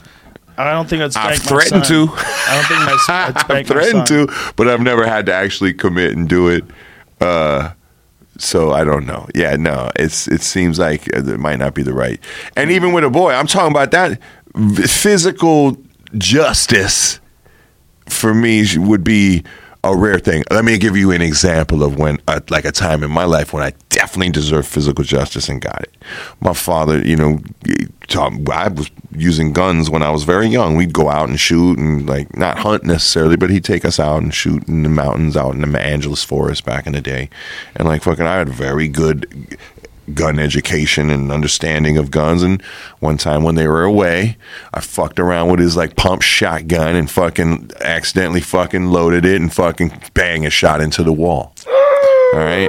This was an apartment too. This wasn't a house. This was in an apartment building. Now it wasn't a wall connecting to another apartment, but Right, but still. but the possibilities that you know what I mean when they came home, uh, uh, a few hours later, that apartment outside was surrounded by police, like with guns. Like they didn't know what happened. The neighbors all called cops. Didn't they heard a shotgun? But so after they all settled it down, and shit, I got my ass fucking kicked that last that night by my I'm father. sure. You know what I mean? And and you know, some people nowadays would say that's fucking rough. But no, I fucking could have fucking killed a human being easily. I just you need to sometimes know like, okay, this is because what you just did could have wound you up in fucking the penitentiary for the rest of your life. So an ass kicking doesn't seem as extreme as you think when you put it in the balance of that. So when you're getting to like a level of that, I think especially for a boy, You know what I mean? And I, I, I don't know if I, if a girl was going that wild, I mean, I would, I would encourage the mom to throw the beating. I mean, a dad can't throw that beating. You know, what I mean? it'd be a little rough. But I think there's a time and a place where, like, hey, so you, if you're going to stop a, you know, you you got to let them know. Here's this will be the rest of your life Yeah. if you keep down this path. That's it's got to be that extreme to me for it to be a beating nowadays. When I was young, a beating could come from talking back. Right. At least a smack in the face. Yeah, well, that's you know, a shoe. Just a little. a Ma- little if it was mom after like 13 mom stopped using the hands because you know it didn't it, yeah i had outgrown her. She my mom was little. My mom was little.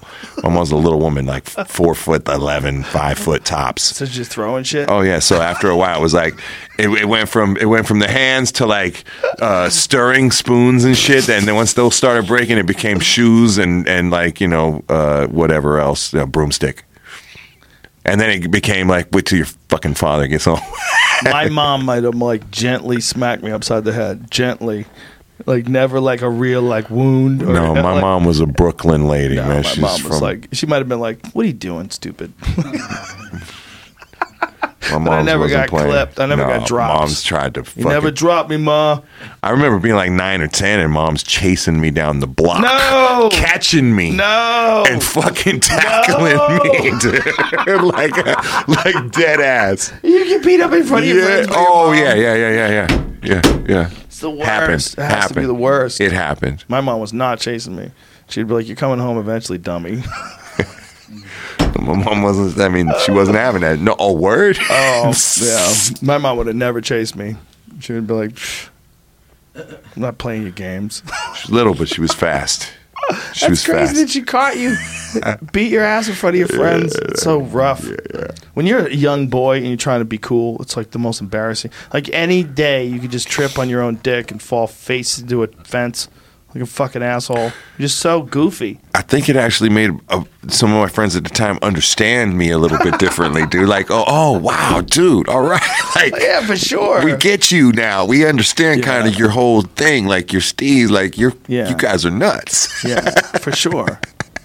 But aren't you like when you think of yourself as like a musician and an artist, like you're so fortunate. This is gonna sound weird, but you're so fortunate to come from a chaotic upbringing.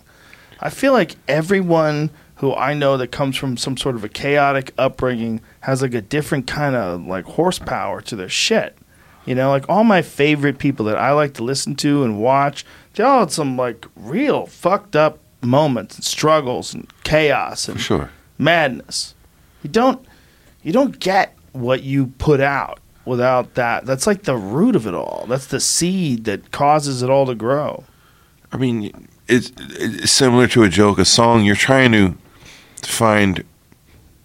It depends on what you know, what angle you take from it. I like to call it the highest common denominator, like that I'm trying to find is like the the the highest level thing we can all connect on. Yeah. You know what I mean? Not the basest, most lowest level or common denominator. I'm trying to find the what, what kind of elevated level can I speak to you on, even if it's about fuckery. Can I raise the level of speaking uh, about it and telling a tale about it without it, you know, being, you know, the, again, the most base and, and, and easiest, lowest hanging fruit. Mm, yeah. You know, that's the same thing I think with a joke. You're trying to find, there's no real new, like, you're just finding new angles on funny shit. You know what I mean? The only Like, time that things are new is when things are newly invented or when they're new events. Like it has to be like a Right. significant event or a new invention. Then then things open up new pathways. Other than that, like if you're talking about relationships, you're doing a variation of a, Exactly. a take on it that everybody's had who's had a long life and been in relationships. Especially Larry King, holla at your boy, going on number eight. Was that number seven? That he just left. Eighth, eighth divorce, seventh wife. I think he remarried one of them. Damn. Like that. You know? Larry King's still alive? You didn't know? Oh, well, Roy Wood. Yeah. Roy Wood. Roy and I were looking at pictures of uh, Larry King. I and his- really his didn't. leaving his I- wife. I'm impressed that he's still alive. He's getting divorced at 85. Holla Fucking at ya. more Oh, power to him. yeah, get busy. that's If you got the money to get divorced at 85, go for it. They're shooting him up with steroids and cocaine, and they're just gonna start. And start Viagra. just having gals come over to the place. He's over at Art's Deli, Start just dancing. holding court. Can you imagine if uh, over the last like year of his life, he just banks an unprecedented volume of internet porn and just releases it all in one blast? Larry King, Fox, He just calls it dot King sex com. tapes? yes, King sex tapes. Yeah, King. Yeah, just banging it out and just yeah. That's how he's gonna go out. Get a lot of Patreon. for. You can get so much money if you really just want money. now's the time to act. That's wild. Poor Larry. He doesn't seem like he has um, good posture. Like that's not good. When you're an older fella and you like Does he have the curve? posture- yeah, he's got that curve. The curve. He was Yeah. a very nice guy. I was on his show twice. I was on his show twice for Fear Factor. So he's very nice, very friendly guy. You know, You kind of got to be when you do that for a living, and every night Yeah. you're talking to a person. you got to be good at that shit. You can't be like me. I'd be like, fuck. Didn't he go to jail? Isn't there a Larry King? We need to get a Larry King mugshot. Yeah, get that Larry King mugshot. Order that shit up. Go to take the You need to find the photo of Larry King mugshot. How do we not have Larry King? We just decided to get Pablo. Hey, dude, you need to get the Order a mug shot of the dude who's still on CNN who got found out like in Central Park in New York, like with meth and like a, a like makeshift noose around his dick. Who's that? his name was oh, what the fuck? What's his name? How do we not The have English that? dude with the glasses. English Uh, dude with the glasses. uh, uh, CNN. CNN? Richard. Um, Richard.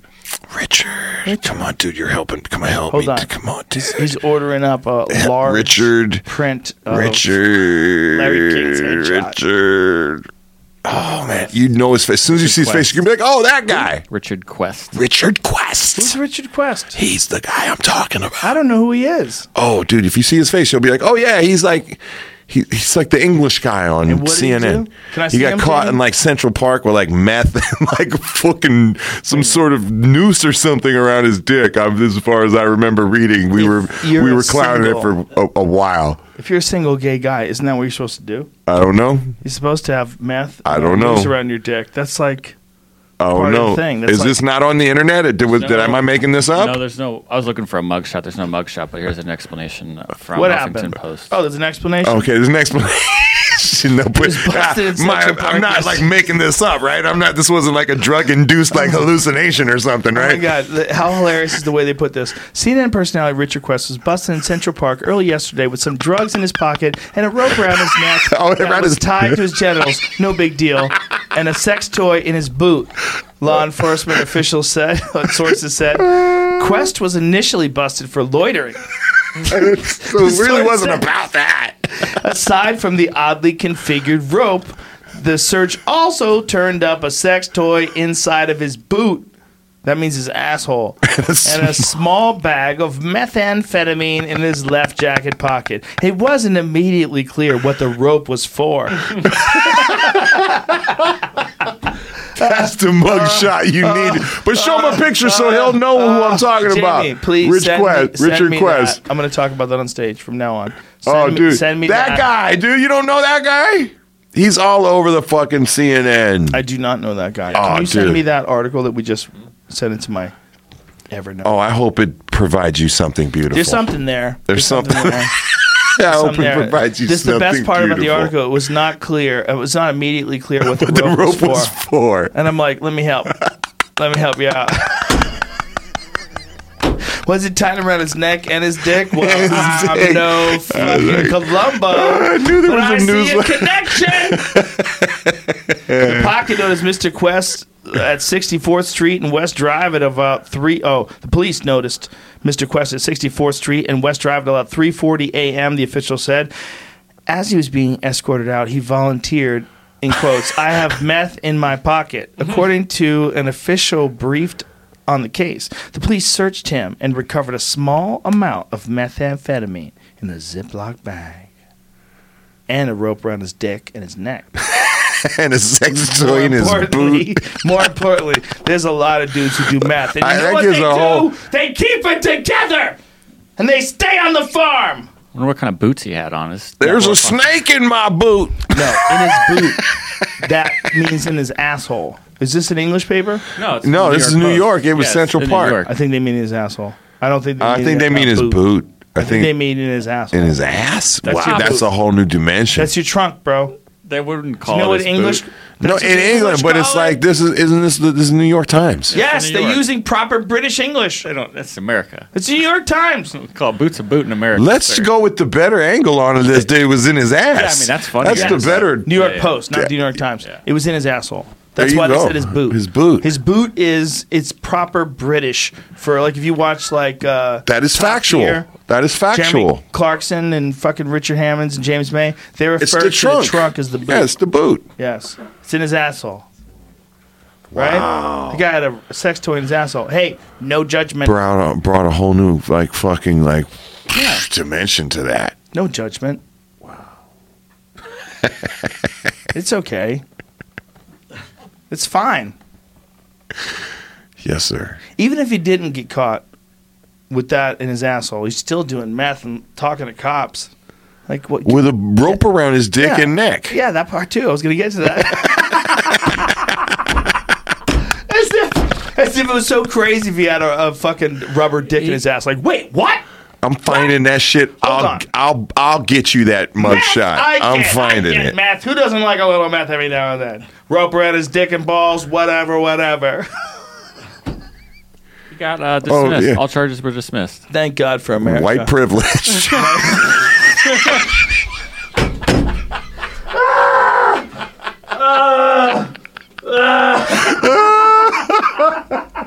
oh shit! Imagine if you're a, a dude as black as Wesley Snipes with dreadlocks. they catch you with a rope around your dick and neck with a bag Yeah. of meth in your pocket, bro. You're Yeah. gonna die in jail. Mm, You're gonna- okay, you're yeah. gonna die. you're gonna That's- die in that jail. Yeah, I think so. A hundred percent. I think so. hundred. A hundred. Dismissed? You had meth and a rope Around your connecting neck. your neck and cock. and probably a sex toy in your ass. Yeah, the UK Right? the UK version the says very- in his shoe.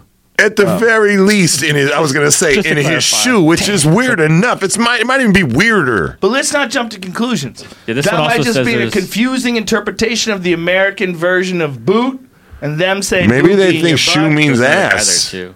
It was with another man. Oh. Mentioned that in the Oh. Oh, Maybe They he have it in his tu- boot. Nobody's got a fucking rubber dick in their boot. That's outrageous. That would make your boot all fucking uncomfortable.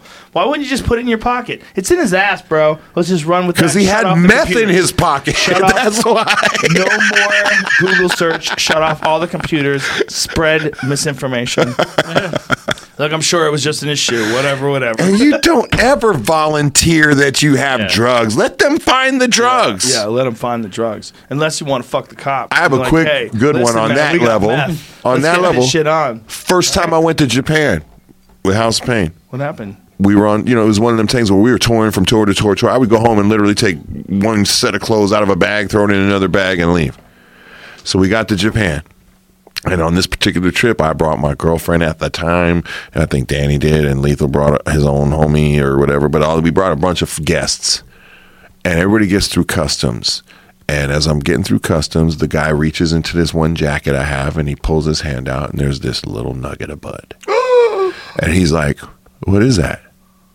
And I was like, "Well, can you speak English?" Because he said it in Japanese. So I said, "Okay, okay, what is that?" I was like, my brain just was like, "Well, fuck, man, just it looks like weed." I said, "It looks like weed." You know, I just fucking owned it. Whatever. Right. They went and got this little tester, put some shit in, it, said if it turns blue, it's weed. I was like, "It's weed." Let's just fucking save a little trouble. It's weed. Meanwhile, everybody else had gotten through. They brought everybody else back in, right? Fucking gave them the fucking finger, like I like my my lady, everything at the time. Everybody got the strip search. They never strip searched me. They searched everything I had, all my bags, everything. Right? They tested one nug of weed, whatever. I end up after several hours, the record label paid off whatever they had to pay off. We got into the country and were able to do our tour. Now the point of the story is everybody's fucking hating my guts. The whole fucking bunch of them. We get to the hotel. I'm unpacking my bag, trying to figure out how the whole fucking thing happened. I'm looking at the jacket, And I reach into the pocket that was there's nothing in there. I was like, fuck, that's crazy. I reach into the other pocket of the jacket. I pull out a fucking ounce of fucking weed. They never looked in the other pocket of the Ounce? jacket. A whole a ounce? fucking ounce of weed. I shit you So you you know what you were without even knowing you were doing it? You were like sending a small mule to get busted so that the big ones can sneak around the side. I must have been rolling a joint somewhere uh, at the last tour and like had a nug left over and just thrown it in the pocket, not thinking about it on one side. The cartel does that. But if they would have found that other one first, I'd, I'd be in jail in motherfucking in, in Japan for a long time. Forever and ever. But I got in. I called the whole. I called everybody that smoked in the crew down to the room after that, and I was like, "Yo, check it out, man. I really didn't mean this to happen, but." I probably had more good ass fucking weed in Japan than anybody at the time You know what's incredible? because all they had was hash and shit like that. Stop and think of that moment. That moment, if they didn't go in that one pocket and they went in the other pocket first, and they found that giant bag of weed, we wouldn't be having this conversation. Nope, We probably wouldn't. no. I don't think so. That's a lot of weed. Who knows though? In Japan, it would have been. It's It would took a lot of money to get me out of that, regardless. Yeah, a lot. Instead of, I think it cost them like a thousand bucks, and they're like, you know, which was like ten thousand or something yen, or a hundred thousand. pre or post put your lights on? No, this was House Pain Oh. days. This was like when the only story like it was like Paul McCartney is banned for life because he got caught with some weed. That's that For was like, life. That I don't know if it still exists, but there was a point where he was banned for life because he got caught with weed over there. Wow.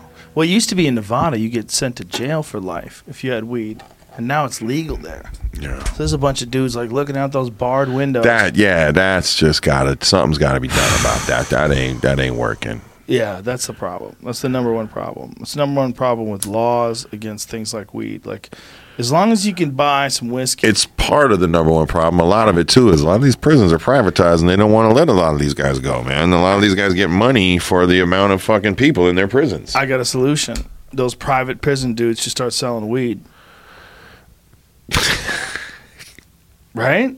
That's Why a not? cleaner way to live your life, man. Don't be a goddamn slave owner. you know, you there- slave owners. there's this whole like urban legend that I mean is very believable about this letter that went around. Like a bunch of people in in the in the hip hop music industry got not I don't know maybe it was within the last decade where they described like this guy claimed to be a member of the the elite um, uh, class of like executives of the music business in the in the mid '90s and whatnot. And there was a time when the private prison industry kind of came and got involved and got a lot of these people to invest and then kind of help direct like things like rap music. And the, if you remember, there used to be like public. I don't know if you were how big of you a fan of music you were at Huge. the time.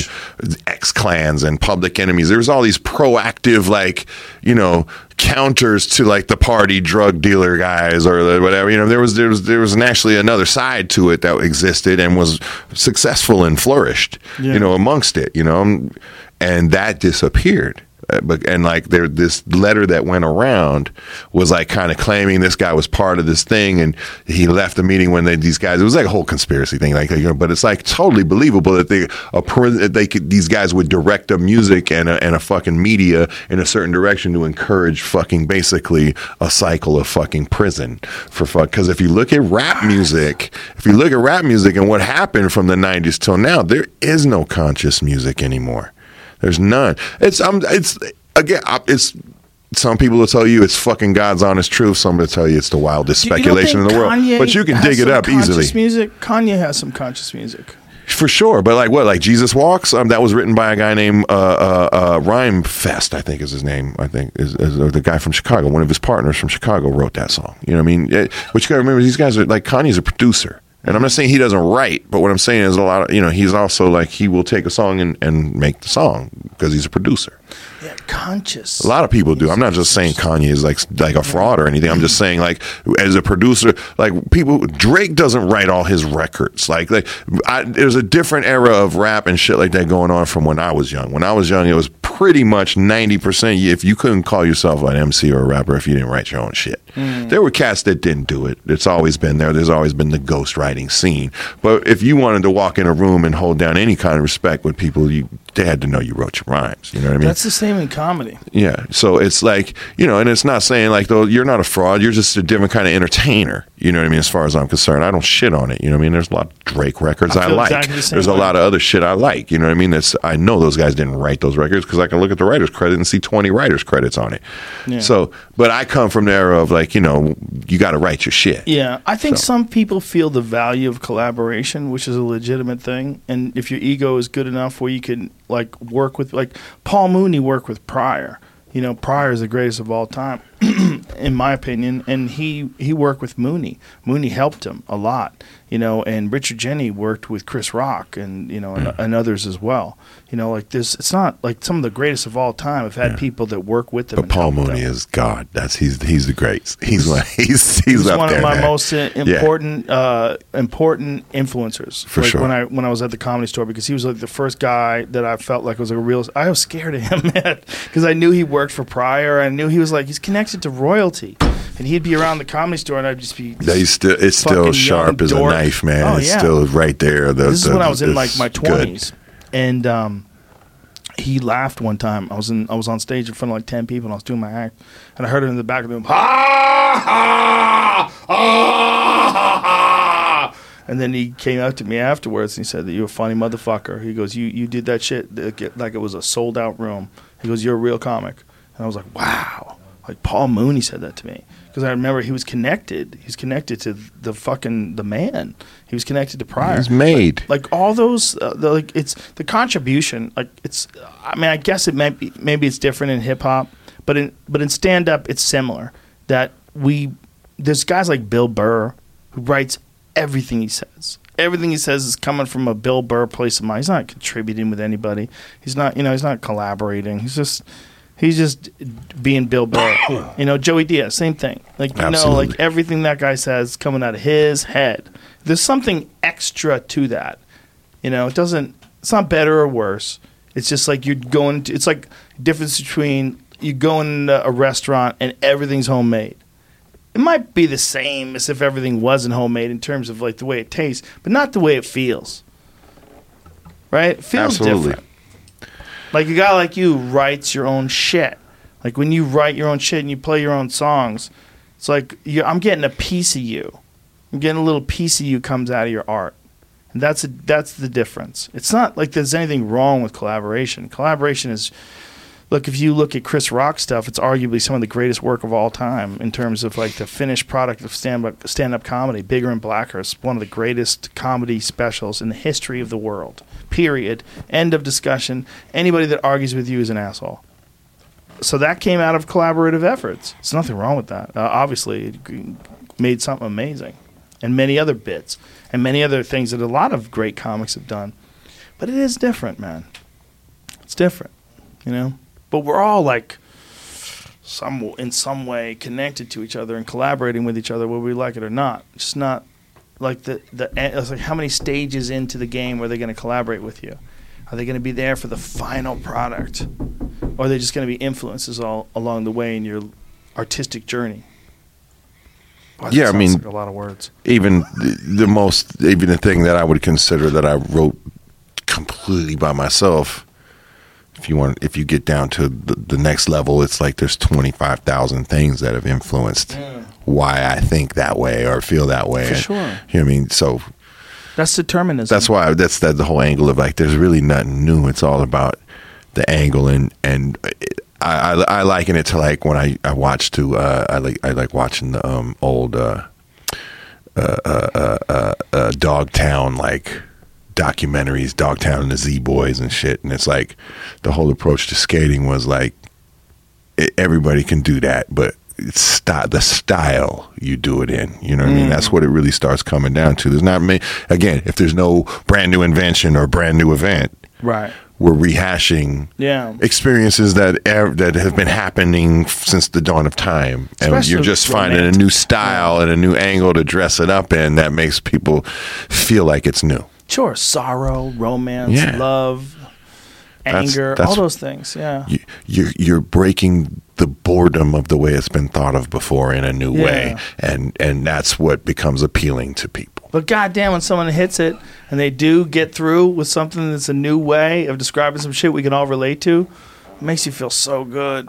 Like music fe- makes you feel good in a way that comedy never can. Like comedy makes you laugh and it makes you have a good time together. We're all in a room laughing, hooting it up. But music, when you're by yourself, man, you could just be. It's just be you and that music, and you get goosebumps. You can lift more weights. You run faster. Like it fires you up, man. If I'm running hills and I'm listening to music, I honestly feel like I'm cheating.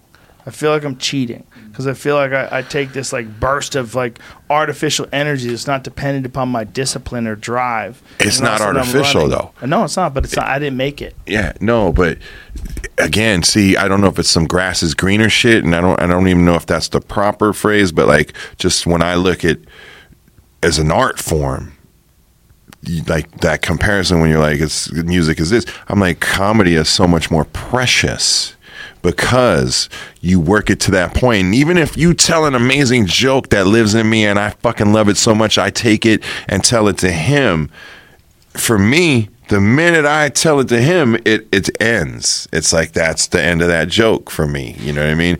So it's like there's a preciousness to that. It's like a fucking to me like there's a finite. You're creating an art that's like gonna. It's like almost like a dude who It only works creates once. art just to fucking watch it. Like Yeah. Yep. It there I did it. Like a, some Japanese lantern that's to just go up in flames and fucking disappear. Yeah. It's like there's a beauty in that that to me is far different and far more, um, again, precious because it's it its life is shorter. You you have to watch it end. That's my point. Is like you have to watch an idea of yours come to a finite end. Right. Whereas like when an idea of mine comes to a finite end and it's good and it connects, it can I can repeat it over and over and over and people accept that. Yeah. You know. So it's not it's it's just a, but to me it's just the the preciousness of it if you understand what I'm getting at is like wow that was that all that work mm-hmm. for that for the it's like the Olymp it's almost like the Olympic athlete training his whole life. Like that's how each joke almost is when you write it when I the way I I, I watch a lot of comedy. I'm, I'm fucking I'm all over all y'all motherfuckers shit on the when they post specials Bill mm. all those dudes. I'm Tony I'm into all this shit. So it's like I'm really a fan of comedy. And it's just amazing to me. Like I said the finiteness of it is is is precious That's an interesting way of putting it. I never really thought about it that way. I thought about it in the way that like you have to write new stuff, but I never thought about it in the way that like the first time that someone hears it, that's the only time they really hear it. Every every time after that, they know what's coming. Yeah. They never see it the same way. You know.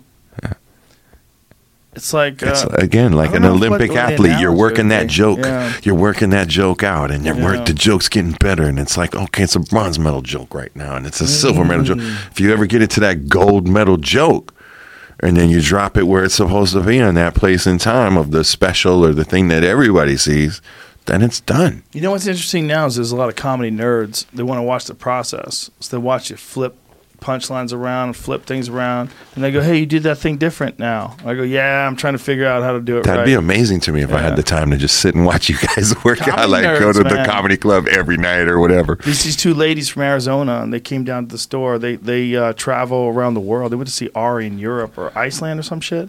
But they're they're comedy nerds, and they come to watch. And they'll like they'll see you like two months ago, and then they come see you again. I, I had conversations with them, and they're like, "Yeah, I like how you switched that up. Like you, you put that there." I'm like, "Yeah, I'm trying to figure out where to put it. I don't know where that goes." part of my point is like there's a journey there until you get to that point where it's like dropped in that special or Yeah.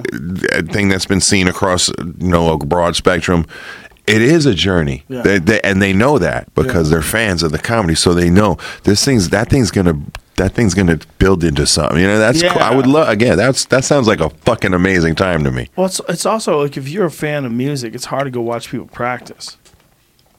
It's different Yeah. because you're practicing in front of motherfuckers and they're reacting. Uh-huh. I'm practicing what we, we do it. We call it shedding. Yeah. because we're locked in a fucking room doing it by ourselves, and we ain't gonna do it in front of you until we got that shit right. Right. You know? Yeah. We can't do that. We have to do it in front of people. But the weird the weird thing about it is it's like uh like they can come and see it. They can see you practice. No, Well, like, that's- no people can't see you practice really. It's not practice. You're just fucking perform. It's Yeah. perf- comedy's performance art. You know what I mean? Way, yeah, for sure. So it's like you're working it out. You have the concept, but the, the it has to be worked out. It has to be walked to a destination, so to speak. You know what I mean? The other part of it is though, there's so many more people doing music than there are doing comedy. Like the waters are like less populated. What do you think? Like the numbers for sure, right? Like Oh, absolutely. Because- way more great bands than there are great comedians. No, there's not a lot of great bands. There's a lot of fucking artists. Like there's not a lot of new great bands. Name a couple. new great bands. Oh yeah, okay. Oh, so new. I thought we were talking about like what's come, you know, the I mean, newest. overall, like Yeah, yeah. people are It- active currently. yeah, Dude, It- Rolling Stones are still on tour. What the fuck is happening? They're just waiting for someone to explode. The funny thing was, I think I went to their farewell tour in like fucking 85? 85 or something like that, dude. But God bless 'em. baby. And everybody back then was saying, "As isn't it amazing? They're still touring." Like, Amazing. Aerosmith too, same deal. They were Still probably in their fifties then, you know. Now what they're like seventies, eighties. Dude, David Lee Roth looks healthy as fuck. It was funny when you were you had him in his uh in your uh, lyrics. Oh yeah, yeah. Yeah, dude, he's healthy as fuck, man. That guy has no connection to the outside world. He has a lady he uses. The lady has a phone. She she tells David where he should go and when he should meet you. And David goes there. And David doesn't bring a phone. I don't even know if he had a wallet. I paid for dinner. I'm like, this guy's he's not connected at all to the outside world. He doesn't give a fuck. Smiles at everybody. Couldn't be friendlier. He just knows his vibration. He figured it out and he sticks with it. Can't hate. He's hilarious, man. He's a, a fascinating cat, that David Lee Roth. You know, he lived in Japan for like a year and learned kendo, which is the art of sword fighting. He trained Wow. under a Japanese master. He brought his dog, rented an apartment, got a fucking apartment in Tokyo, and just every day went to kendo practice. He got whacked with bamboo swords. My, my one of my drummers, the guy, he's in Fish. He's in, actually the band Fishbone. It's one of the namesakes, and uh, uh, he's into all that, like heavy jujitsu, but like martial arts. But he's weapons trained, like a lot of people are into it. How many people moved to Japan to train with a Japanese kendo master for a fucking year? He didn't even speak Japanese. He brings his dog to the other side of the planet to learn sword fighting for a That's year, amazing. and he's David Lee Roth. Like, Did he can learn do a lot of Japanese, different though? Things. Oh, he learned a lot of shit. Yeah, he can speak like a broken version, I'm sure, of, of Japanese. But it, appa- I bet his kendo's pretty badass. I don't want to sword fight him. He, really went for it, you know. He trained uh, martial arts and karate and kickboxing under Benny Urquidez, Benny the Jet Urquidez, who's Okay. like a, a California legend, a world legend. Had a gym like in Van Nuys, right? Van Nuys. When I first came to California, there was two things that I needed to do. I needed to go to the comedy store first and foremost. Number two is I needed to go to the Jet Center. The Jet Center was Benny the Jet's place at Van Nuys. I think I shot my first album cover there. Dude, Yeah, did you really? Yeah, I'm pretty sure. That's crazy. What year? At like 1988. Oh my god, I wasn't out here yet. That's crazy. I was just like starting this is comedy. first Everlast record with Ice T was Ice T like had uh, signed me Wow, that's crazy. to his uh, label. Yeah, I got here too late, man. I got here in '94, and the gym had been so badly damaged by the earthquake that when it started raining, was a year after the uh, earthquake. When it started raining, the rain was leaking all throughout the ceiling. The ceiling was a wreck, and they had to abandon the building. And I don't think they ever. They started off another place in North Hollywood, but it wasn't quite the same thing. Like the Jet Center in Van Nuys was like one of those places. No, I'm positive now. That's where it is. It's I like because it's sure. Mm-hmm. a boxing ring. Like, and I remember the Jet Center. It's that's where we shot. it. That's how I knew about Benny and all. That's how I learned about him. tough dudes, man. I went there. I was so nervous because I came here from uh, New York and I was still sparring back then. I hadn't decided to stop sparring yet. I just needed something to do, and I was out here doing TV work, and I was training with all these gangbangers, man. I remember this one dude. He had something on his back. I don't remember what he what the name of the gang was. Let's like Flatas or something like that, and then it just said "fuck the rest" on his back. And I remember thinking, Jesus. And one of the guys, like Blinky Rodriguez, who was a world class, world championship level kickboxer, he knocked out Jean Yves Theriault. He was like a like top of the food chain kickboxer. He had a son that succumbed to gang violence, and so he he like worked really. I'm sure, pretty sure this is a story, and he worked really hard to like help the, the gang members in the community and bring them in the gym for free and teach them kickboxing and, and, and, and show them that they have value and that they could work out their differences inside the ring like men and not get involved in gang violence and shit like this. And so it was a weird thing because we'd go there and it was like it was like you were taking kickbox. I'm a fucking kid from the suburbs of Boston, okay, and I'm a comedian and I'm like fucking 26 years old and I'm hanging out with gangbangers in this like hardcore kickboxing gym of one of my uh, martial arts idols. Benny Urquidez and another one, Blinky Rodriguez, who was another one of my martial arts idols.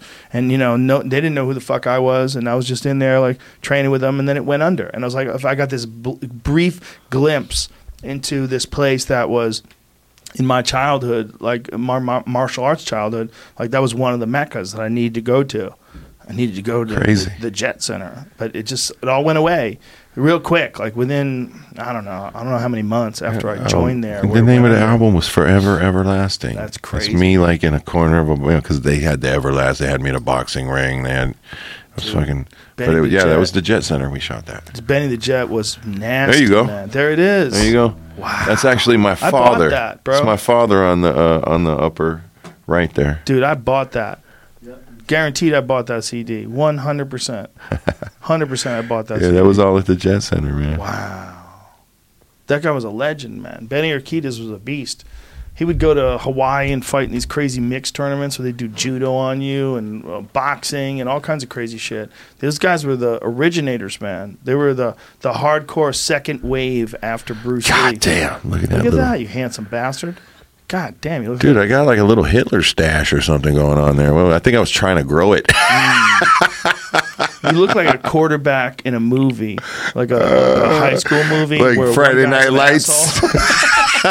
one guy's like a big burly asshole. Who I uh, was, I think, 16 right there, man. That shot is taken by a legendary photographer, though, named by the name of Glen Friedman. Man, he took many, many of the most iconic shots ever, dude. Shout out to Glenn. You would play a perfect guy in like a movie about a quarterback who's an asshole to his girlfriend, but there's another guy in the in the school, and he's like real sensitive, and he writes poetry, and, I'm- the girl wants I, to be with him. I like want to kick his ass. yes, Yeah, yeah, that's you right yeah, there. bully him. Yeah, Listen, man, it's late as fuck. It's Right. twenty to twenty to seven. You want to play one more song and get out of here? yeah. shall we? I think let's we do should that. Let's end- do a, we should a, end it a on a break it down. Break it Tell down. everybody, um, DJ Mello, please uh, give up your credentials and social media. DJ. Melo-D, uh, is it just DJ Melo-D? Yeah, DJ, DJ Melo-D, on Instagram, and like I said, Beat Junkies Institute of Sound. Uh, check it out.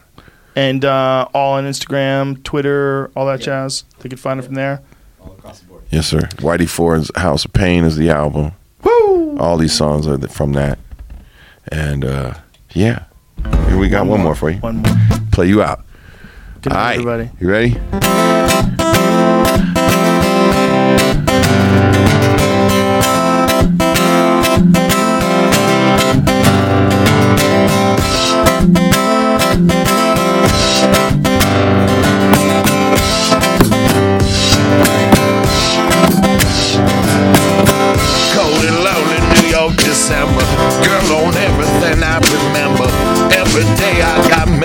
On my mind.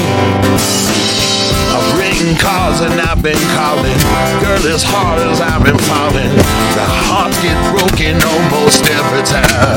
And I'm bringing it home to you, baby. Come home. I've been building this wall around my heart for so long. And I'm bringing it home to you, baby. Come home.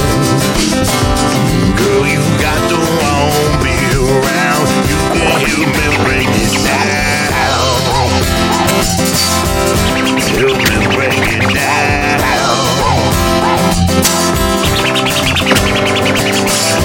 Old friends like leaves are scattered Back where everything still mattered Sometimes things just never go your way.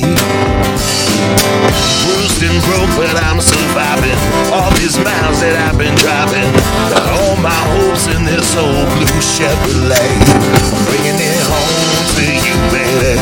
Come home I've been this wall around my heart for so long And I'm bringing it home to you, baby.